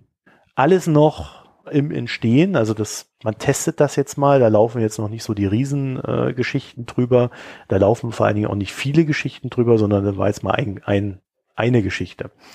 So, mhm. dann gibt's bei der LBBW, die schreiten da auch fleißig voran, da gab's jetzt zwei Schuldscheintransaktionen für Daimler und Telefonica Deutschland, auch alles gut gelaufen und das Ziel dieser ganzen Sachen sind natürlich Effizienzgewinne. Allerdings halten die sich ja immer so ein bisschen bedeckt, was Effizienz in Zahlen bedeuten könnte. Mhm. Und es gibt in UK so ein Fintech namens Nivaura. Ja, ich weiß jetzt nicht, wie man das auf Englisch dann spricht. Ähm, aber Nivaura hat ein Principal Protected Note emittiert. Das ist eine Anleihe über zwei Monate und die Performance ist an den FTSE 100 gekoppelt. Also das ist der äh, große Index in UK, vergleichbar mit dem DAX. Annualisiert sollte es da bis zu 13 Prozent geben. Das heißt also, wenn der FTSE äh, da so richtig abfutzt, dann, ähm, ja, schlechte ja. Wortspiel, ich weiß, ich weiß, alle Asche auf mein Haupt. Aber ähm, dann kriegst du da halt eine ordentliche Rendite, allerdings nur annualisiert auf zwei Monate ist es natürlich nicht 13 Prozent. So, das Ganze lief vom Clearing wie auch der Platzierung komplett über die Blockchain-Infrastruktur von dem Laden. Mhm. Also es war kein paralleler Platzierungsprozess herkömmlicher Natur notwendig. Das ist etwas, was das Unternehmen aber zurzeit immer noch parallel macht, weil sie zeigen wollen, wo die genauen Unterschiede und vor allen Dingen auch die Kostenunterschiede sind. Weil die behaupten tatsächlich ernsthaft, dass die Transaktionskosten für so eine Platzierung dadurch von 30.000 auf 50 Pfund sinken sollen. Wow. Ja, oh. ja, also, also, brauchst du gar keine, alle, alle weg, alle ähm, können aufhören, die jetzt bei den Banken in dem Bereich arbeiten. Äh, man braucht jetzt nur noch so eine Blockchain und schunk, funktioniert das quasi von alleine. Ja, theoretisch okay. schon. Das ist natürlich, äh, ich würde mal sagen, ziemlich geiles Marketinggelaber mhm. und definitiv das, was im besten aller Fälle rauskommt, nämlich auch den Fall, dass dieser Laden, diese Nivaura, selber nichts mehr verdienen wollen. Ja, und ich glaube, das ist nicht deren Geschäftsplan. nee. Also ich kann es mir auch nicht vorstellen, dass sie da nur 50 Pfund an so einer Transaktion verdienen wollen. Aber wenn die 3000 am Ende nehmen, ja, mhm. dann ist das natürlich schon ein, ein großer äh, Vorteil und das betrifft ja dann wieder nicht nur die Unternehmen selber, sondern natürlich auch die, ja, zum Beispiel Anleiheninhaber der Unternehmen oder auch die Aktionäre, weil gespartes Geld ist gespartes Geld. Ne? Entweder kannst du mhm. mit dem gesparten Geld die äh, Rendite der Anleihen senken, weil du ja weniger Kosten für die Anleihe hast, oder mhm. aber du kannst hergehen und sagen, Ja, ich vereinnahme das Geld und äh, erhöhe dann meine Dividende. Und dadurch, dass Unternehmen ja nicht nur eine Anleihe haben, sondern die großen Unternehmen halt auch ein wirklich großes Rad drehen, kann das natürlich schon äh, merklich sein dann. Also mhm. auch in Prozenten merklich. Ja, das geht aber jetzt noch nicht um Anleihen, die dann auch börsennotiert werden, ne, sondern das sind dann nur so Dinge, äh, die ja Unternehmen und Banken so untereinander handeln. Oder? Also eine offizielle Börsennotierung ist in der Geschichte doch jetzt noch nicht drin. Also es geht ja. Äh, Habe ich ehrlich gesagt mit. gar nicht nachgeguckt bei dem Teil. Aber dann können es ja keine 50 Pfund sein. Weil äh, also da auch kein, aber ich denke nicht, dass da äh, eine Börsennotiz bei ist, weil dann hätte ja die Börse dabei gelangt. Aber ich habe ja gerade eben gesagt, dass sie auch immer gleichzeitig eine normale Abwicklung über äh, die Clearstream machen. Mhm. Und auch eine normale Platzierung, um zu zeigen, wo die Kostenunterschiede sind. Wahrscheinlich ja. sind das die Kostenunterschiede. 30.000 hier, 50 Pfund ja. da. Ja gut, es sind jetzt auch zwei Monate Laufzeitsanleihen, hast du gerade gesagt. Ja. Also mit der Laufzeit von zwei Monaten, das sind ja üblicherweise auch keine Papiere, die an der Börse notiert werden. Oh doch. Gibt's auch alles. Ja? Ja, ja. Für zwei Monate führt ja. man die Dinge ein. Ja, okay, wenn du in Optionsscheinbereich und bei Zertifikaten guckst, ja. ne, da gibt's natürlich auch jede Menge Sachen, die extrem kurzfristig nur laufen. Weil man natürlich dazu sagen muss, dass die Banken ja auch den Privatkunden mittlerweile eigentlich fast immer irgendwie ermöglichen, außerbörslichen Handel zu machen. Ne? Und sei mhm. es über Lange und Schwarz, äh, was ja auch keine Börse in dem Sinne ist, ähm, oder irgendwas. Also das, da gibt's ja so viele Möglichkeiten, da bin ich dann immer gespannt, wie sich das auswächst. Aber was ich mir vorstellen könnte, ist, dass es tatsächlich Börsenplätze geben wird, die sich darauf spezialisieren und sagen, wir bieten halt eine wesentlich bessere Kostenstruktur an. Und dann kaufst du dir halt mhm. dort so ein Teil, ja, zu 3000 oder hast dann Kosten 3000 Pfund als Unternehmen. Äh, du kriegst einen ordentlichen Transaktionsgebühr, äh, wenn, wenn du dir das Ding einkaufst. Ja, und dann kannst du dir das auf die normalen Börsen ziehen. Irgendwie so mhm. könnte ich mir das vorstellen, dass das dann läuft. Oder die Börsen integrieren das tatsächlich frühzeitig selbst. Weil ja, der Dienstleister macht seinen eigenen Börsenplatz auf, ne? So magisch ist ja, das ja auch nicht. Ja, ja. Ich brauche ja nur eine Kooperation und dann hat er einen außerbörslichen Handel irgendwo. Ja. Und dann kannst du das Ding direkt äh, ja, darüber quasi verbriefen und einführen und ähm, auch handeln. Ja, es ist halt nur so, dass du natürlich auch eine gewisse Aufmerksamkeit haben möchtest. Also, wenn ich mhm. Daimler bin, äh, bin ich schon auch in der Pflicht, meine Sachen nicht nur an irgendwelchen ja, Nebenbörsenplätzen da zu platzieren, sondern da muss ich schon zur deutschen Börse gehen. Mhm. Ja, und äh, sicherlich kann es da Ausnahmen geben, aber im Regelfall werden die ihre Sachen schon so platzieren, dass sie überall verfügbar sind. Und da wird's dann interessant. Also die deutsche Börse hat ja jetzt gesagt, äh, dass sie explizit äh, so versuchen wird, sich jetzt so als Fintech zu betrachten, ne? also so richtig in Technologie investieren möchte. 350 Millionen Euro haben sie da zur Verfügung gestellt und da geht's jetzt richtig los. Sicherlich auch, weil die sich davon bedroht fühlen. Ja. Ja, also dass sie jetzt schon versuchen, die Technologie zu adaptieren und da dann auch vorne mit dabei sind. Und bei der deutschen Börse ist vielleicht noch so diese Sondersituation, dass sie auch, ja, also sie können ja irgendwie mit niemandem mehr fusionieren. also das ja, ja, das passt alles, genau. Jahrzehnte gezeigt. Die deutsche Börse kann alles außer fusionieren. Das heißt, äh, sie haben eigentlich nur eine Möglichkeit. Sie müssen organisch wachsen und voranschreiten. Das heißt, kleine Technologieunternehmen kaufen, die integrieren und halt ein richtiges äh, Technologie-Hub werden. Mhm. Wenn sie im Markt bleiben wollen. Ja. Interessant. Ist, er hängt auch eine Personalie dran, ne? Der neue Chef ist ja der Weimar. Ähm, ich weiß gar nicht, wie der Vorname heißt. Theodor Weimar wird Chef der, neu, ja, der, neuer Chef der deutschen Börse. Und der kam von der Hypo Vereinsbank und das war heute Morgen bei Finanzszene in dem Newsletter. Ach, das ist der Weimar? Ja, ja, genau. Das ist der, der gerade, wo die Hypo Vereinsbank, diese ganzen Digital-Fintech-Startups, die die Hypo Vereinsbank gegründet hat, die waren auch an so einem Inkubator beteiligt. Ähm, Finlieb, glaube ich, mir jetzt nicht ganz sicher, aber einer der bekannteren Fintech-Inkubatoren und seit der bei der Hypo Vereinsbank aufgehört hat, ich heißt gar nicht Hypovereinsbank, wie heißt die denn? Doch, Hypovereinsbank. Ähm, fahren die ihre Fintech-Investments zurück. Und jetzt ist er halt bei der deutschen Börse und im Endeffekt äh, wird er bei der deutschen Börse jetzt ähnliche Projekte wieder starten. Also das passt sehr gut zusammen. Das passt sehr gut zu der Personalie. Ja, ist ja klasse. Äh, und den haben sie, den Weimar, haben sie jetzt auch bei einem äh, Analysten-Call gefragt. Du sag mal, ähm, können Sie sich vorstellen, irgendwie zur Deutschen Bank zu gehen? Und dann ist mhm. ein schallendes Gelächter ausgebrochen. okay. ja, die haben ja gerade ihre, ihre Digitalbank wieder eingestampft. Ne? Die wollten ja auch so eine moderne Bank aufmachen und mal cool sein. Ne? Wir machen eine ganz neue Digitalbank. Wie vielte Digitalbank ist das eigentlich, die die Deutsche Bank einstampft? Ja, ja, aber ich hätte gedacht, das ist vielleicht ganz cool, weil man hörte ja da mit der IT, von der IT-Frau, die ja inzwischen dann auch ähm, zurückgetreten ist, die meinte, dass die Bank äh, dysfunktional wäre, also die Deutsche Bank dysfunktional wäre und da wäre so viel viel ähm, im Argen in der IT.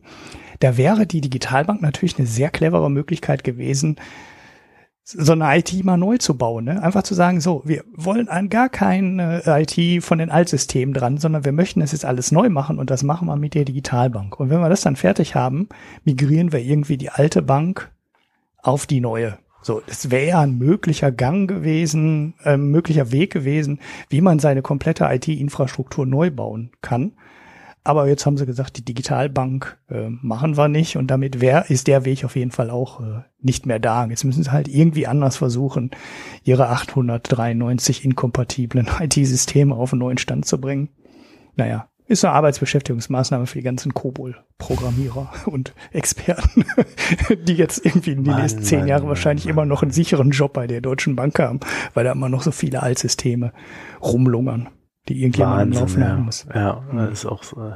Die verdienen ja sehr gut. Wir hatten das ja mal in der Folge, dass, dass das somit die bestbezahlten Programmierer sind, weil das kaum noch jemand kann. Genau. ja, die sind halt alle in Rente, ne? Dummerweise verdienen ja. die auch alle so gut inzwischen, dass die alle mit 55 in Rente gehen können. Ja, wie mein Nachbar, der ist mit 54 in Rente gegangen. Äh, das wäre auch noch so ein Lebensziel von mir, was ich nicht erfüllen werde. Aber das. Ich definitiv nicht. Ja. Ja, jetzt kommen wir, das war, das war der Spendenaufruf. nee, also ähm, ja, also dieses Thema Blockchain, äh, ich glaube, da werden wir immer wieder mal drauf gucken.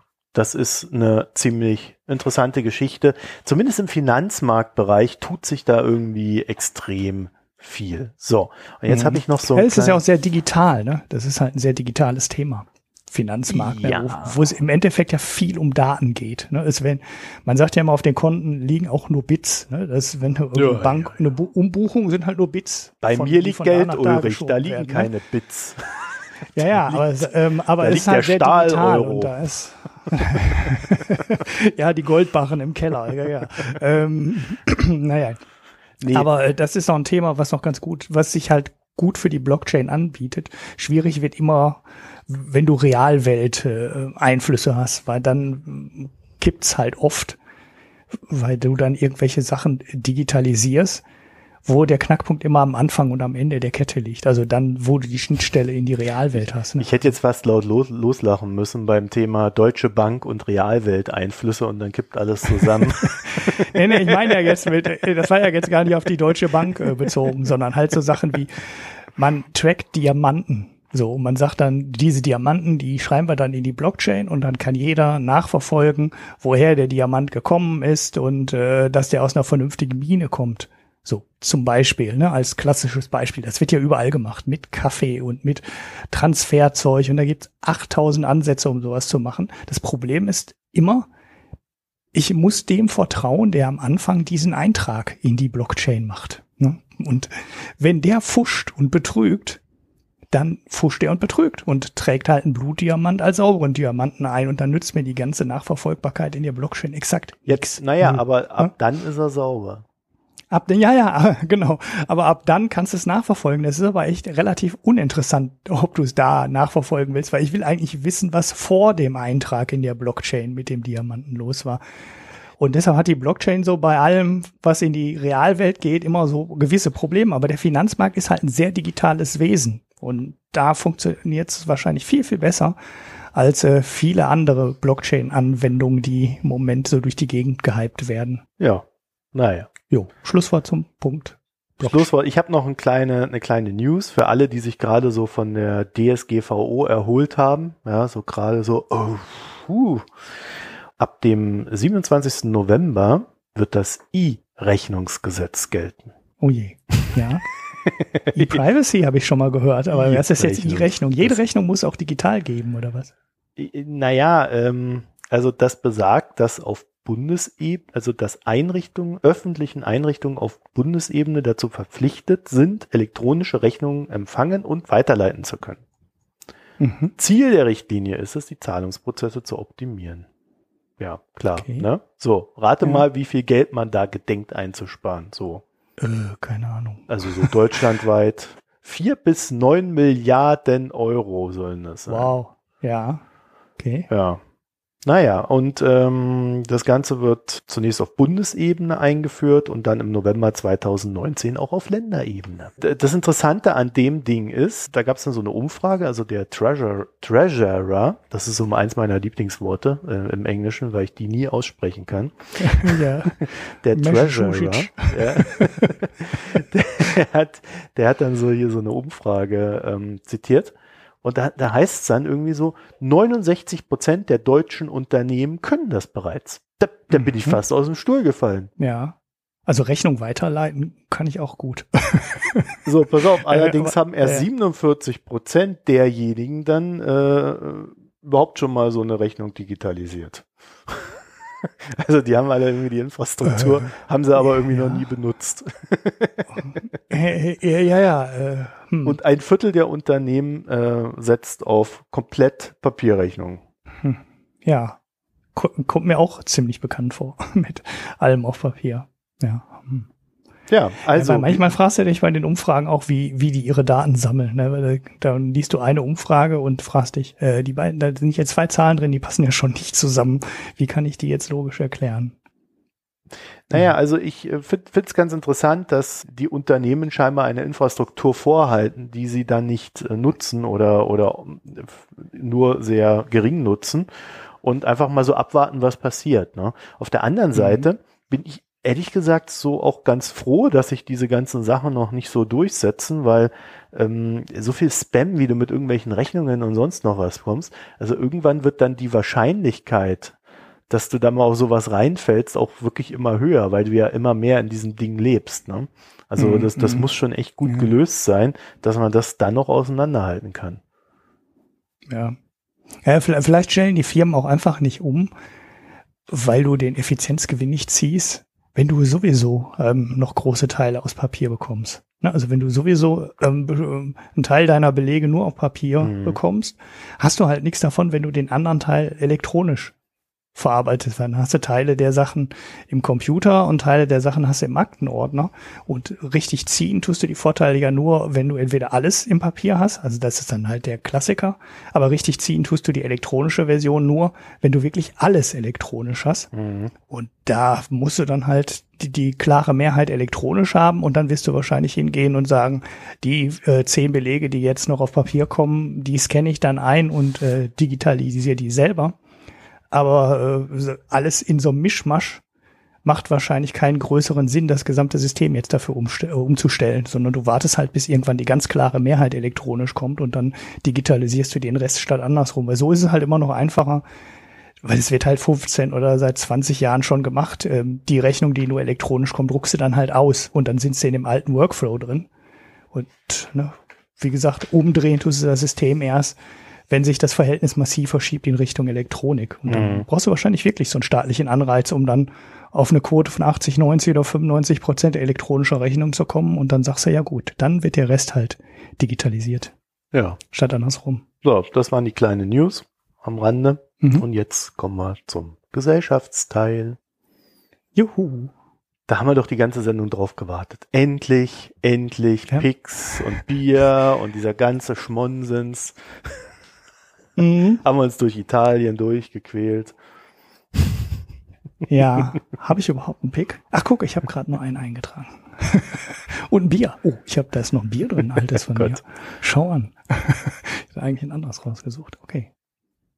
Ja, dann. Jetzt soll ich anfangen mit ja, dem fang, Pick? fang du mal an, weil ich habe noch keinen Pick. Vielleicht finde ich noch einen, während du so. Okay, ich habe einen Podcast. Völlig überraschend. Haha. Alle wundern sich, ich habe einen Podcast-Pick, der mir jetzt mit dem Blockchain-Thema eingefallen ist und im Endeffekt nochmal das so ein bisschen zusammenfasst, ähm, was ich gerade schon gesagt habe. Das ist ein Bitcoin-Podcast, der ähm, Honigdachs Folge 26 und der heißt Bitcoin Maximalismus Und das ist ein ganz interessanter Podcast, wo wirklich Leute, die die Blockchain ähm, und Kryptowährung verstanden haben, mal über andere Kryptowährungen sprechen äh, die sie dann auch zum ganz großen Teil auch nicht äh, andere Kryptowährungen nennen, sondern Shitcoin, was ein bisschen aussagte, was sie von den ganzen anderen zusätzlichen Dingern halten. Und wo die vor allem auch nochmal klar machen, dass die Blockchain halt eine Anwendung ist für digitale Sachen, ne? also für sowas wie Geld und äh, für sowas, wie du gerade als Beispiel genannt hast, Finanztransaktionen, Verbriefung von Papieren, ähm, um ähm, Handelstransaktionen abzuwickeln als Clearing-Instrument und so weiter. Das sind halt Prozesse und Abläufe, die komplett digital sind, wo nur Daten hin und her geschoben werden. Und da ist eine Blockchain gut. Und sobald die Realwelt irgendwo in das System mit reinspielt, wird es halt sehr, sehr schwierig, äh, da wirklich sinnvolle Anwendungen zu finden für die Blockchain. IT-Consultants verkaufen ihr das gerne, weil man damit, damit äh, den Unternehmen neue Lösungen verkaufen kann, aber ich sehe vieles davon sehr skeptisch. Und ich fand es ganz gut, dass das jetzt für mich als eher Outsider ähm, aus der ganzen Branche, dass ich nicht der Einzige bin, der da so eine gewisse Skepsis an den Tag legt, sondern Leute, die sich wirklich massiv damit auskennen, im Endeffekt was Ähnliches sagen und sagen, äh, also die gehen sogar noch ein bisschen weiter und die sagen, die einzig sinnvolle Anwendung, die bis heute gefunden wurde für die Blockchain, ist Bitcoin. Ne? Und alles andere ist doch eigentlich ähm, plumper Quatsch, weil das konnte ich vorher abwickeln. Das kann ich auch heute ohne eine Blockchain abwickeln. Nur Bitcoin kann ich nicht darüber abwickeln. Ne? Also für äh, eine Kryptowährung ohne eine verteilte ähm, kryptografisch abgesicherte Datenbank zu machen, in die jeder reinschreiben kann, geht halt nicht. Und das ist eigentlich bis heute die einzige sinnvolle Anwendung, wo die Blockchain nicht ähm, ersetzbar ist. Das ist relativ lang. Ich habe die Länge jetzt nicht mehr so genau im Kopf, aber es waren bestimmt anderthalb Stunden. Die sind eh mal relativ lang, die Folgen sind teilweise auch ziemlich technisch. Ich weiß jetzt nicht, ob das äh, für alle so interessant ist, aber zumindest einen Hörer aus Österreich haben wir, der äh, die Folge bestimmt gut findet. Na, immerhin, einer findet's gut. Das ist doch schon mal was. ja, okay, war jetzt ein spezieller Pick. Nächstes Mal nehme ich was Allgemeineres. ich ich, ich habe ja keinen Pick, aber äh, wenn ihr mal wissen wollt, wie Joschka Fischer sein Geld verdient, ja, also was okay. er so den Unternehmen rät, denen, äh, äh, ja, also die in die Millionen geben oder wie viel auch immer mit seiner Beratungsagentur, dann lest doch mal sein neues Buch. Joschka Fischer, Der Abstieg des Westens. Ich lese das gerade. Ähm, das äh, ist jetzt nicht so boulevardesk, wie der Titel vermuten lässt. Und es ist tatsächlich bisher, so ich bin jetzt so ja, Seite 100 ungefähr, in der Mitte. Und es ist eine ganz gute Zusammenfassung der aktuellen Problemchen und nicht sehen wollen Geschichten, die wir so politischer Natur haben. Das ist ganz nett. Mhm. Jetzt nichts, nicht aufregend, nicht, nicht irgendwie sonderlich tiefgehend, sondern einfach nur so eine ganz nette Zusammenfassung. Oder wie der Ulrich sagen würde, Joschka Fischer, das ist der sympathische Lenny Fischer der Außenpolitik. okay, ja, gut, ich werde es lesen. Ja, und wer den jetzt nicht Nein, verstanden, ja wer den jetzt nicht verstanden hat, der ja. hat eine Folge nicht gehört, die er hätte hören sollen oder sie. Ja. Ja. Die kann man im, aber im Schnelllauf, Vorlauf hören. Man kann die eine Viertelstunde hören und äh, dann nochmal am Ende zehn Minuten. Ja, ja, oder, oder, nee, wo die, die äh, am Ende die zehn Minuten waren, glaube ich, das äh, überflüssigste in dem ganzen Podcast. Aber einfach schnell hören oder dabei bügeln oder sowas. ja. ja, ja, aber die war auf jeden Fall zu lang. Naja, das machen wir nächstes Mal besser. Hab heute genau. eine Mail bekommen, da hat der Ulrich gesagt, ah, ich habe schon zwölf Seiten gelesen. Nein, es war jetzt eine grobe Schätzung. Ich habe ein bisschen mehr waren gelesen, nur sechs. aber halt. ja, nee, nee, es war ein bisschen mehr. Ich habe noch keine Seite gelesen. Ich gebe es ja zu von der Donut-Ökonomie. Ähm, ja, also da ich keinen Pick habe in Ermangelung eines Picks, aber das ist, äh, wie gesagt, ganz nett, aber es ist jetzt auch nicht sonderlich tief gehen. Also wer da äh, etwas tiefer in der Materie drin ist, der wird da nur Genen, vermute ich. Mhm. Ja. Okay. Bei dem Bierpick fange ich auch mal an, weil du hast ja jetzt. Äh, oh, ich schaffe das heute Folge nicht mehr. Ich schaffe das heute nicht mehr, diese ganzen äh, Biere da durchzuquatschen, die ich da hab. Äh, Nee, du hast doch gesagt, du wolltest jetzt das beste Bier, was Ach, du nur jemals getrunken hast, Ja. in dieser Folge In dieser vorstellen. Folge. Hast du letzte Mal angekündigt. Ja, ich habe ja sieben Biere getrunken, ja. Äh, und, Okay. und hatte dann äh, vor, die alle zu bequatschen, aber wir können ja mit dem einen, weil das habe ich dann so auch als Zusatz bekommen. Ja. Naja. Ja, aber fang du mal an. Ich fange an.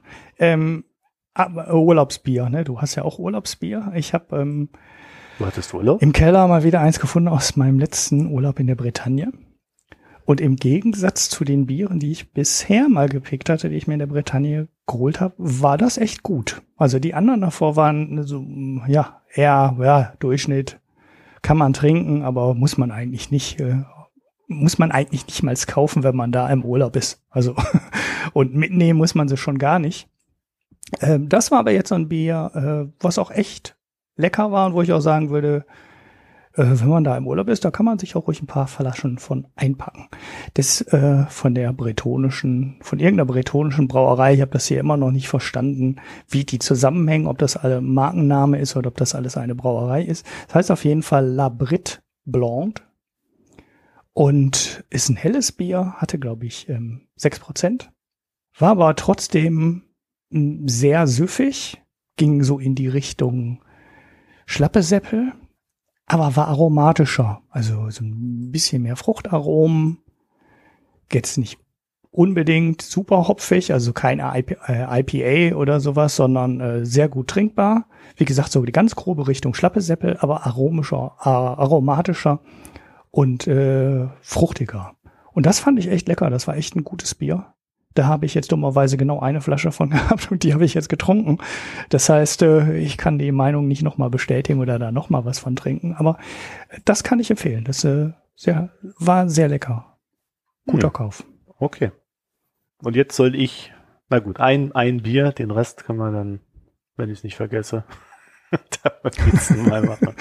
Also, ähm, ja, ich war in einem kleinen Örtchen namens äh, Ohai und äh, Ohai hat seit neuestem eine, ein Kraftbierbrauer. Mhm. Und äh, der hat der, also so ein rollierendes Sortiment, ja, also der, der baut da mal was, wenn das weg ist, dann geht dann, kommt dann der, der nächste Schub und dann ist das wieder ein anderes Bier. Also die, die haben sich noch nicht gefunden oder vielleicht wollen sie sich auch gar nicht finden. Jedenfalls äh, sind die irgendwie verbandelt mit so, einem, mit so einem Restaurant. Und in dem Restaurant war ich essen und da habe ich das dann entdeckt. Das ist so ein, so ein Araber, der irgendwie so die, äh, die arabische Küche irgendwie so mit, mit der amerikanischen gemixt hat und irgendwie ist das ziemlich gut geworden. Ja, äh, exklusive riesiger Portionen, sondern der macht äh, europäische Portionen. Also man kann das dann auch als normaler Mensch irgendwie essen, ohne zu sterben. So, und äh, die Ojai Valley Brewery, die hat dann ein, ja, wie, wie nennt sich das? Es nennt sich, ja, ein, ein Date-Bier gemacht. Date Bier. Date-Bier, Mhm. also Datteln. Okay. Ah, okay. Ich dachte jetzt, um Nein. Frauen zu daten. Ulrich. Erstes gefragt, was ist denn Mansplaining. da jetzt wohl Jetzt in dem wieder, Bier drin? jetzt wieder so eine, so eine komischen Witze hier. Also wir müssen wirklich mal, mal miteinander reden. Über deine Gedankenwelt. Du hast doch jetzt gerade gesagt, es war das beste Bier, äh, das du Ja, jemals das getrunken ist das hast. beste oder was? Bier, äh, was ich tatsächlich jemals getrunken habe, weil die haben mit dem, mit dem, also mit den Datteln haben die etwas hinbekommen. also das ist ein extrem malziges Bier. Ja, also das Mhm. ist halt ein dunkles, malziges Bier. Und durch die Datteln, wie, wie auch immer und äh, was sie auch immer sie da gemacht haben, ich habe keine Ahnung, ob die da Dattelsaft reinkippen oder sonst was. Jedenfalls durch diese Datteln und man schmeckt auch die Dattel, ist das Malz für mich erträglich geworden. Also der Malzgeschmack wird durch die Süße der Dattel, inklusive Dattelgeschmack, so dermaßen entschärft, dass ich das nicht nur trinken kann, sondern auch noch ziemlich geil finde, weil ich liebe ja Datteln. Mhm. Ja, okay. Das ist, also im Bier stelle ich mir jetzt äh, schon schwierig vor. Es ist dann super süß, oder? Hatte das überhaupt Alkohol? Also, oder es geht total in die Birne, wenn das so süß ist, oder? Es hat neun Willst du dich Prozent. dazu nicht äußern? Es hat, es hat neun Prozent. Ähm, oh, ja, okay. ähm, es ist in Brandyfässern äh, ge gealtert und ähm, ja, also äh, es, es knallt gut rein. Ja. also, ja, wenn es schon, schon viel Malz hat und noch Dattel dann dazu, dann ist es ja. ja ich, wie gesagt, ich habe keine Ahnung, wie die das mit den Datteln, also sie sagen, es sind mit Joule-Datteln, ähm, das sind ja so diese klassischen Datteln, äh, die die Israelis irgendwie zur Marke gemacht haben. Ne? Die israelischen Farmer, die da, äh, ja, naja, lassen wir das Thema. Hat super geschmeckt. Also das war wirklich so mit das beste Bier, wenn nicht gar das Beste, was ich äh, bisher getrunken habe. Mhm. Ja, auf jeden Fall sehr speziell. Dattelbier. Ja, und da habe ich dann auch an dich gedacht und dann dachte ich mir so, ha, ja, schade, dass der Ulrich nicht hier ist. Ja. Und nein, oh. sie versenden nix. gecheckt. Ja, ja, aber mit Dattelbier hast du mich ja jetzt schon auf was angesetzt. Das gibt's bestimmt doch irgendwo anders. Bestimmt dann vielleicht nicht in Sherryfässern gereift, aber ja, vielleicht fahre ich mal nach Förde und erzähle denen mal davon. Ja. Machen die, du, die haben auch ein glutenfreies äh, Bier gehabt, was ich dann getestet habe, äh, mhm. mit lokalem Lemongrass. Aha, woraus machen die das denn dann in Amerika? Also es gibt ja glutenfreies Bier, was dann aus Reis gemacht wird, ne? Reis ja, Sie schreiben hier mit lokalem Lemongrass. Ja, ja, aber du musst doch noch irgendein Getreide da drin haben. Das kannst du Keine doch nicht Ahnung. mit Lemongrass machen. Der scheinbar. Das muss ja irgendwas muss ja zum Melzen haben eigentlich. Dann ich habe keine halt Ahnung. Mehr, mehr steht da nicht. Da steht nur 100% ja. glutenfree. Ah, okay. Ja, vielleicht haben sie es. Ich meine, wird ja auch passen. Also Reis und Lemongrass wäre jetzt auch keine total ungewöhnliche Kombination. Also mir hat das äh, jetzt nicht sonderlich gut geschmeckt. Das ist okay, das ist so ganz leicht, ja, also wirklich, wirklich so richtig, richtig leicht und hat dann mhm. so eine, also so recht angenehme Note, aber war jetzt echt nicht so meins. War auch super ja. hell, also richtig. Riecht, riecht wie Reisbier, würde ich mal sagen. Also sieht sehr aus wie Reisbier. Das kannst du ja in Asien relativ, ja, häufig auch nicht, aber durchaus gängig, dass die aus Reis mhm. ähm, Bier brauen. Ja, also die haben ja, die haben ja echt so ein paar ziemlich abgefahrene äh, Sorten an Bier, wo man dann immer nicht genau weiß, weil das ist ja, also ich habe halt da dann so den den den Rundflug gemacht äh, durch das Sortiment, sprich ich habe da am Ende sieben sieben kleine Gläschen da stehen gehabt und ähm, ja, durfte mich dann da durchtesten, aber stand natürlich nirgendwo drin, was genau da drin ist. Ne? Das waren immer nur so Hinweise. Mhm. mhm. Ja. Also ein Dattelbier, das ist bestimmt auch ein total toller Aperitif. Ne? Wenn das schon so süß ist ja. so. Also ich, ich habe, äh, die haben ja da, ähm, die haben ja da andere Maßeinheiten als wir. Ich hatte das dann irgendwie mal umgerechnet. Ähm, die 5 Unzen, äh, das waren, nee, 16 Unzen äh, waren irgendwie 436 Milliliter. Und an dem ersten Abend, wo ich das getrunken hatte, ähm, also ich hatte das interessanterweise, also ich hatte das passenderweise einmal einzeln an einem Abend, aber da war ich schon, schon gut geflasht von. Mhm. Ja, also mehr ja, hätte ich da nicht trinken wollen. Ja. Und muss man, eigentlich ist ja so, eigentlich sind doch schon fast äh, sieben Biere zu viel. Ja, ja, nee, es also sind aber kleine, es sind aber kleine, ne? Also so ja. vielleicht so 100 Milliliter. Ja?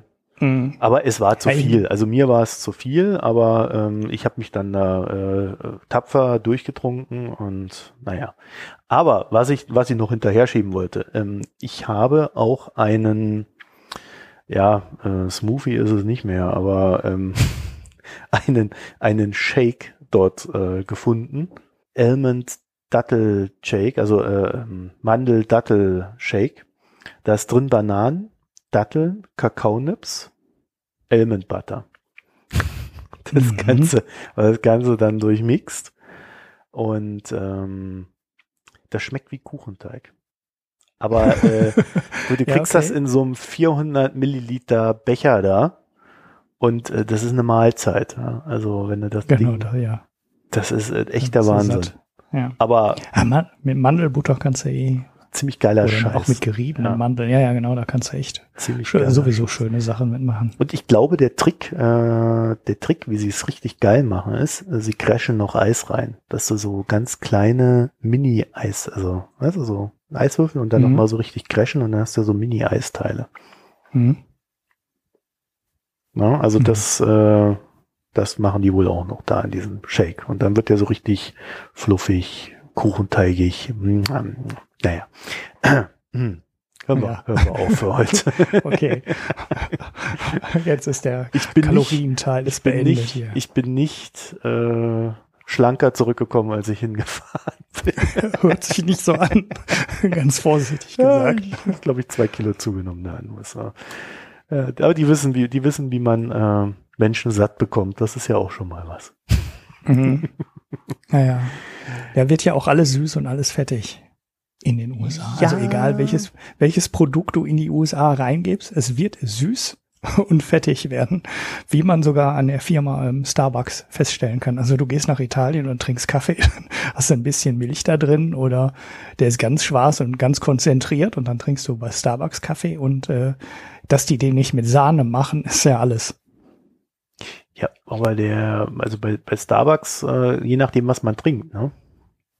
Ja, ja, aber guck dir mal an, was die Leute dann oft trinken mit Double Cappuccino Flavored Ja, äh, Vanille. Natürlich kriegst du da noch einen normalen Ja, wobei, Kaffee, wobei das, wobei das ja noch harmlos ist. Am, am krassesten sind ja diese, diese Shakes, wo dann noch irgendwie, ähm, wo, wo quasi das ganze Ding voller Sahne ist. so naja, gefühlt, ja. g- genau, das- meine ich. Also Starbucks ist der Beweis, dass die USA, egal welches Produkt du da reingibst, das äh, mit viel Zucker und mit viel Fett zurückkommt und die Welt erobert. Das ist halt Starbucks der ultimative Beweis. Äh, ja, ja, ja. Wobei ich finde, äh, sie machen einen guten Standard beim Kaffee. Und äh, das ist ja, gerade wenn du so unterwegs bist, manchmal schon viel wert. Hm. Na, weil, äh, ja, also was du da beim, beim, beim Kamps für Kaffee kriegst, den willst du halt auch nicht haben. Hm. Deswegen, ich bin da immer so gespalten, was diese ganzen Sachen betrifft, weil manchmal äh, genieße ich es ja dann doch einfach mal so einen Starbucks-Kaffee zu haben, wo ich genau weiß, okay, ich weiß jetzt, was ich krieg, äh, es gibt hier in der Gegend ohnehin nichts Besseres und dann ist es auch gut für mich. Hm. Und schon Naja, eine teuer. ist- ja, also der Preis genau. ist natürlich äh, Ja. unter aller Sau. Ja, Naja, ist natürlich was wert, wenn dich auf das Produkt verlassen kannst und das überall relativ gleich schmeckt. ja, das war ja schon äh, immer das Geschäftsmodell von McDonald's. Hm. Bis sie in- nach China Ja. gegangen sind und dann ihr ganzes Sortiment dort äh, mit neuen Geschmäckern ver versehen mussten. Ja, so in Indien auch und so. Da war es auch so. Ja, Indien ist ja. Allein schon wegen des Fleisches. Ey, wenn man in Indien ist und zu McDonalds geht, dann gehört man ja eh verprügelt. Ja gut, das könnte man jetzt über China auch sagen, ne? weil äh, die haben auch genug äh, lokale Küche von äh, genügend hoher Wenn Qualität. du wüsstest, wie gut so eine Hühnerkrähe Fußding da schmeckt. Ja, nee, möchte ich gar nicht. Also ich- damit kann man sich auch nicht satt essen. Da muss ja 800 Hühnerbeine abnagen. Nein, die essen ja die Hühnerbeine, glaube ich, keine Ahnung. Ja, lassen wir das. Ähm, ja, also wir sind am Ende, bevor wir uns jetzt hier noch weiter unbeliebt in der Welt machen, brechen wir das Ganze mal ab oder führen es zu einem gesitteten Ende. Ähm, ja, also wir ähm, werden jetzt wieder normal aufnehmen. Also du bist ja jetzt auch nicht im Urlaub oder so, ne? Mhm. So, mit Hanna haben wir auch schon wieder ein Thema gefunden. Also es geht wie Mhm. gewohnt jetzt weiter. Ich lese mich langsam rein, komme wieder zurück in die Welt. Es ist ja, wenn du vier Wochen Urlaub machst und nichts liest, dann brauchst du auch vier, vier Wochen, um wieder zurückzukommen. Ganz schön. Ja, da sind sicher, da sind auf jeden Fall auch Themen da dabei, die, da reichen ja schon zwei Wochen, wenn du komplett offline bist. Äh, dann, dann gibt's so Themen, die tauchen dann irgendwann in deinem Urlaub auf und werfen aber auch keine Wellen. Ne? Weißt du, so Ja. irgendwie ist irgendjemand zurückgetreten und ist dann weg. So, und das ist dann so ein Tag eine Schlagzeile, am nächsten Tag vielleicht nochmal. Wenn du dann aber zwei Wochen dann nichts verfolgst, kriegst du es einfach gar nicht mit, ne? weil es ist ja kein Ereignis von irgendwelchen, äh, mit irgendwelchen Langfristfolgen und dann wunderst du dich auf einmal, hä, wieso ist denn der nicht mehr da, sondern jetzt ein anderer? Und Ja, dann merkst das du, so, ist- das ist dann irgendwann Das sind ja passiert. nicht so die wichtigsten Sachen, sondern äh, ich fand es irgendwann so zwischendrin ganz heilsam. Ich habe dann äh, bin dann in ein Fitnessstudio gegangen, so nach drei Wochen, und dann bin in, Ohio gehe ich da mal in dieses Fitnessstudio und dann äh, läuft da immer CNN, während ich da so auf meinem Crosstrainer da Dings mache. So, und dann, dann Mhm. gehe ich da auf den Crosstrainer, da läuft dann so CNN, manchmal läuft auch Fox News, je nachdem, wer da vorher dran war. Und ähm, guck dann so und lese da mit, weil ich habe da nicht Ton, sondern ich lese dann immer so die Untertitel mit. Und, und das erste Thema, was ich dann so sehe, Giuliani behauptet, Comey ist ein Lügner. Comey sagt, Trump ist böse. und, dann, und, dann, haben die da gleich wieder 20 Minuten drüber gequatscht und ähm, das, das sind dann so auch sehr heilsame Erlebnisse, weil das war ungefähr das Thema, als ich losgefahren bin. Mhm. ja, also, ja, ja. Da hat sich halt auch nichts, nicht viel getan. Ne? Ja, ja, gut, hier war es jetzt überhaupt gar kein Thema mehr. Das war dann durch. Ja, das Buch habe ich immer noch hier zum Lesen. Wenn ich irgendwann mal dazu kommen sollte, werde ich euch darüber berichten. Mhm. Wer ist schuld? ja. so. so. jetzt aber, also euch eine schöne Zeit und wenn ihr ähm, ja vielleicht denkt, ja, jetzt ist der Urlaub vorbei, jetzt kann man aber den Leuten auch mal wieder ein bisschen Geld geben, damit sie ihre Internetseite weiterentwickeln können oder sich vielleicht mal Gedanken, wie sie das machen können, wie sie das Projekt hier weiterentwickeln wollen, weil da werden wir in den nächsten Wochen mal rangehen. Ja, dann ist das jetzt der Moment, in dem ihr sagt, ich gehe auf www.mikroökonomen.de und dort werfe ich Geld in diese Spendenabteilung. Ja, mhm. Unterstützung draufklicken, Geld reinwerfen. Vielen Dank. Und wenn es in steter Regelmäßigkeit ist, dann hilft uns das auch in steter Regelmäßigkeit. Genau. Das ist ganz einfach. Ansonsten übrigens, ich freue mich, äh, hier kommen irgendwie so wöchentlich so, so drei, drei, nee, zwei, zwei Leute sind das, waren am Anfang drei, jetzt sind es noch zwei, äh, die über LiberaP was reinwerfen. Mhm. LiberaP, das ist der politisch korrekte, anständige, äh, ökologische, äh, sonst noch irgendwas, äh, Konkurrent zu PayPal. Naja, ökologisch ja. sind die wahrscheinlich auch nicht, aber äh, ne, ihr wisst schon, der nette, das nette PayPal. Ja, nicht kommerziell.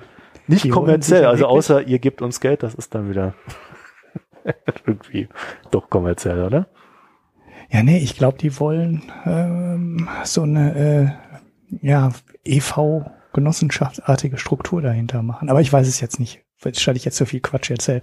Ich habe mir das mal durchgelesen, habe es jetzt aber nicht mehr parat. Ja, ich finde das jedenfalls recht sympathisch, dass es das gibt. Und äh, ja, wenn ihr da uns darüber unterstützt, freuen wir uns auch.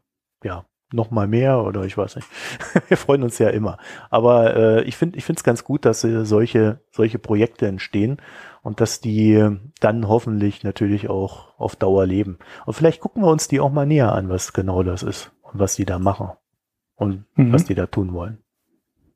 Ja, die sind vor allem deswegen interessant, weil sie Zahlungsdienstleister sind. Ne? Also die haben eine europäische Zahlungsdienstleister-Lizenz und das zählt buchhalterisch wie eine Banküberweisung.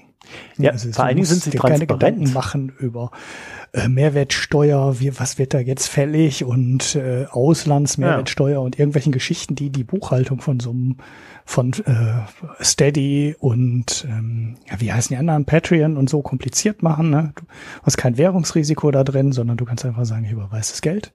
Das ist Euro und das ist zählt wie eine Geldüberweisung, nur dass du nicht auf dein Konto gehen musst, sondern das über Libera Pay abwickeln kannst und darüber dann halt auch einfach mehrere Kleinzahlungen und Kleinabos verwalten kannst, die dann nicht immer alle einzeln in deinem Konto aufschlagen. Und das ist halt eine nette Idee, die gut umgesetzt ist und nach Flatter, die es ja total verrissen haben, mal wieder ein guter Ansatz ist. Ja, äh, unterstützt Steady das eigentlich?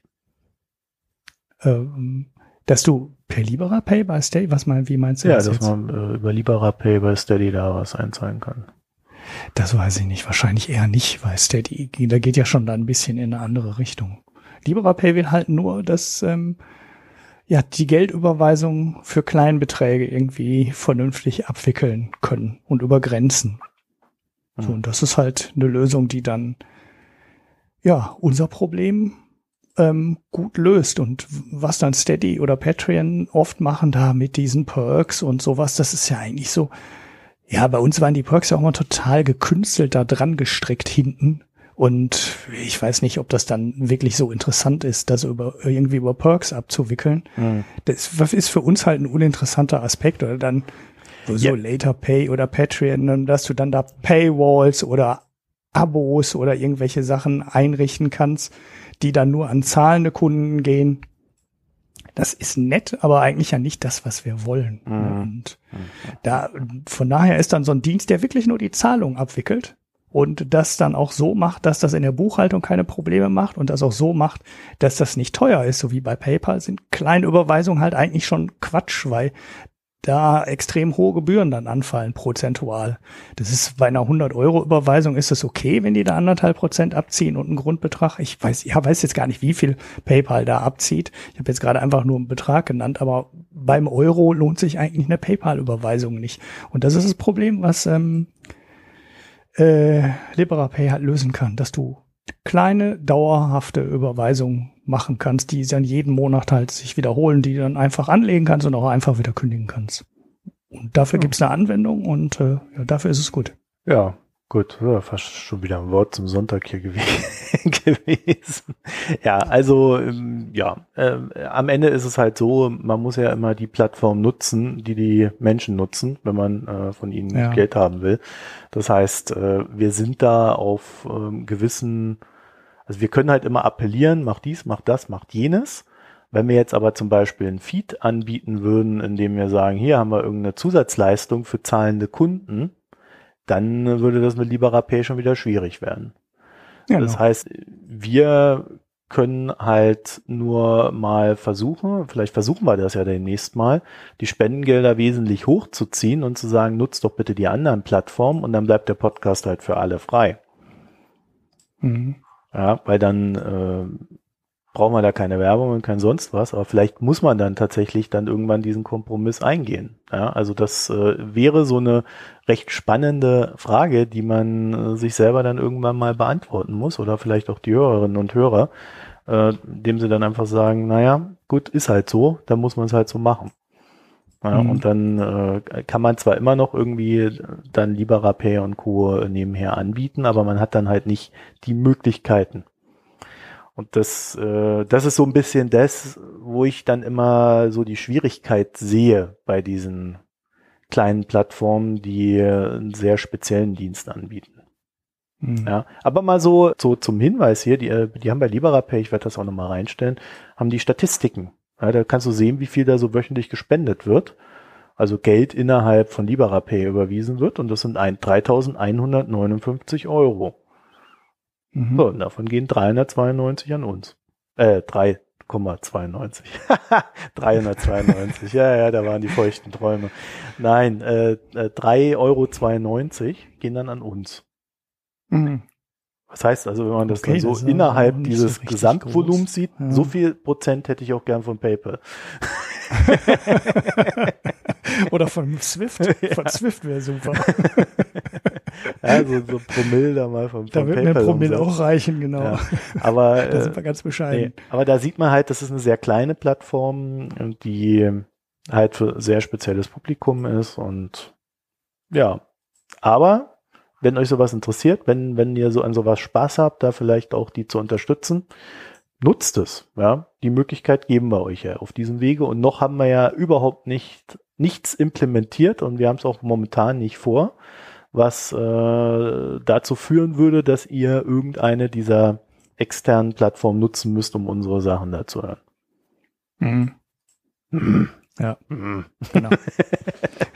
Noch nee, nicht. sollte sich jetzt gar nicht, sollte sich jetzt auch gar nicht so anhören. Du musst sowieso selber strengen. Also guck dir jetzt das an, was die Lage gemacht hat. Was haben sie denn gemacht? Die, die haben es ja auch, ja, aber die haben es ja auch selber programmiert mit ihrer Pre- und Post-Show und dass du äh, auch über den einen Feed Werbung bekommst und über den anderen Feed nicht und sowas. Und die programmieren das sowieso von Hand. Und wenn LiberaPay die Daten irgendwie zur Verfügung stellt, dann wirst du darüber sowas auch irgendwie programmieren können. Hat mhm. bis jetzt noch keiner gemacht. Aber ich denke, auch diese fertigen ja, Dienst mit ähm, quasi Paywall-Möglichkeiten nehmen dir am Ende gar nicht so viel Arbeit ab, ähm, wie du dann äh, bei der praktischen Umsetzung am Ende doch machen musst. Du wirst dann halt doch wieder irgendwie programmieren müssen oder da Sachen Ja gut, das ist ja klar, aber äh, die Frage ist dann halt immer, hat man dann erreicht man dann auch dieses Publikum, was man erreichen mhm. möchte. Oder aber man kann natürlich auch sagen, wir entwickeln das dann mit, dass dieses Publikum erreicht wird. Äh, das sind ja auch Sachen, die man sich überlegen kann. Ja, also ähm, also nicht das, was wir jetzt aktuell vorhätten, äh, muss man ja mal vorsichtig sein. Aber ich, ich finde schon interessant und ich bin eigentlich auch der Meinung, und wir werden uns das mal intern jetzt überlegen, wie wir da weitermachen, weil wir kriegen ja momentan zu wenig zum Leben und zu viel zum Sterben. Von euch. Also immer, immer bei so, so speziellen Sachen äh, wird dann ordentlich gespendet. Äh, monatlich kommt irgendwie so knapp 100 Euro rein. Und ähm, wir sind jetzt mit der Website, sind wir ja schon ein bisschen dran. Und ich glaube, wir müssen uns jetzt schon jetzt überlegen, wie wir weitermachen, dann auch in Zukunft und versuchen das äh, zu entwickeln, weil je später du das machst, desto schwieriger ist es dann umzusetzen. Ne? Das heißt, man mhm. muss jetzt den äh, ja die Saat legen, die dann irgendwann geerntet wird oder den Acker bestellen, wie man das früher nannte. Und äh, was ich mir halt äh, vorstellen könnte, statt solcher Zusatzsachen wie ähm, ihr kriegt dann keine Werbung oder ihr äh, kriegt dann äh, diese diese Amas da bei der bei der äh, Lage der Nation oder sowas. Ich könnte mir halt vorstellen, ähm, dass man, dass allein die Tatsache, dass so ein Podcast, der auch einen bildenden Anspruch hat, der dann vielleicht auch mehr mehr vertreten wird, äh, dass der dann halt auch für alle offen bleiben muss.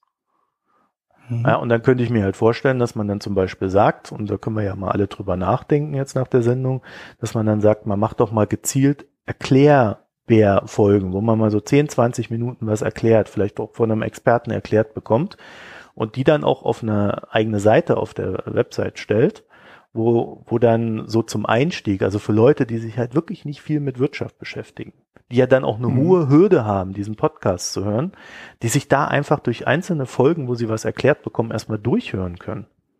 Mhm. Und dann sagen, oh, jetzt habe ich aber ein gewisses Wissen und auch eine Be Beziehung zu den Leuten aufgebaut und dann höre ich mir das ja auch künftig an.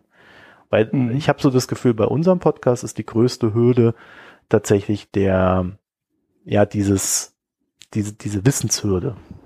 Ja. Ja, ja, klar. Das wäre eine das Sache. Ist der Teil, die andere den Sache, in der Zeitung viele ja. überspringen und äh, von daher fehlt dann das Wissen in der. Ja, Zeitung. dabei ist Wirtschaft eigentlich sehr spannend, wenn man halt mal so ein gewisses Level hat und dann auch immer wieder guckt, wie entwickelt sich das weiter.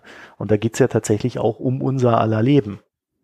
Mhm. Ja. So, das andere, äh, was ich mir noch vorstellen könnte, ist, dass, dass wir, und das können wir dann mit der Website dann machen, dass wir halt so eine Rubrik aufbauen, wo Hörerinnen und Hörer einfach mal sagen, was sie so selber von Wirtschaft erwarten, wie sie Wirtschaft sehen, wie sie Wirtschaft gerne hätten, ja, wo sie die Probleme sehen und so weiter. Einfach mal so, so ein Sammelsurium an, ähm, wie ist meine Beziehung zur Wirtschaft. Mhm. Ob wir das dann in Text oder in Audio machen, müssen wir mal sehen. Ich glaub, kann mir beides vorstellen, vielleicht auch ein Misch aus beiden, weil sowas zu lesen hat halt immer noch mal einen anderen Impact als sowas zu hören, weil man schreibt ja tiefer, als man spricht. Also ich zumindest. Mhm. Mhm. Und äh, da werden wir uns äh, vielleicht auch noch mal Gedanken machen müssen. Also das, das ist etwas, was ich definitiv eigentlich irgendwann mal haben möchte. Und mhm. äh, nach dem ersten Feedback, was wir da mal auf Twitter bekommen haben, habe ich auch so das Gefühl, dass, dass da auch eine gewisse Nachfrage da ist. Also dass das nicht nur so ein Rufen im Walde ist. Mhm. Ja, Jetzt haben wir uns aber wieder schon ganz schön in die Untiefen unserer Überlegungen. und, äh, ja, ich wollte gerade mal fragen, senden wir das jetzt eigentlich? Ja, das senden wir jetzt alles. Wir sind, sind ja auch schon wieder bei zwei Stunden hier. Ich meine, wir müssen ja, ja unser ja. Soll auch erfüllen, damit die Hörerinnen und Hörer denken, dass wir hier auch arbeiten. Ja, ja, die letzte Folge war ja auch viel zu kurz. Ja, ne?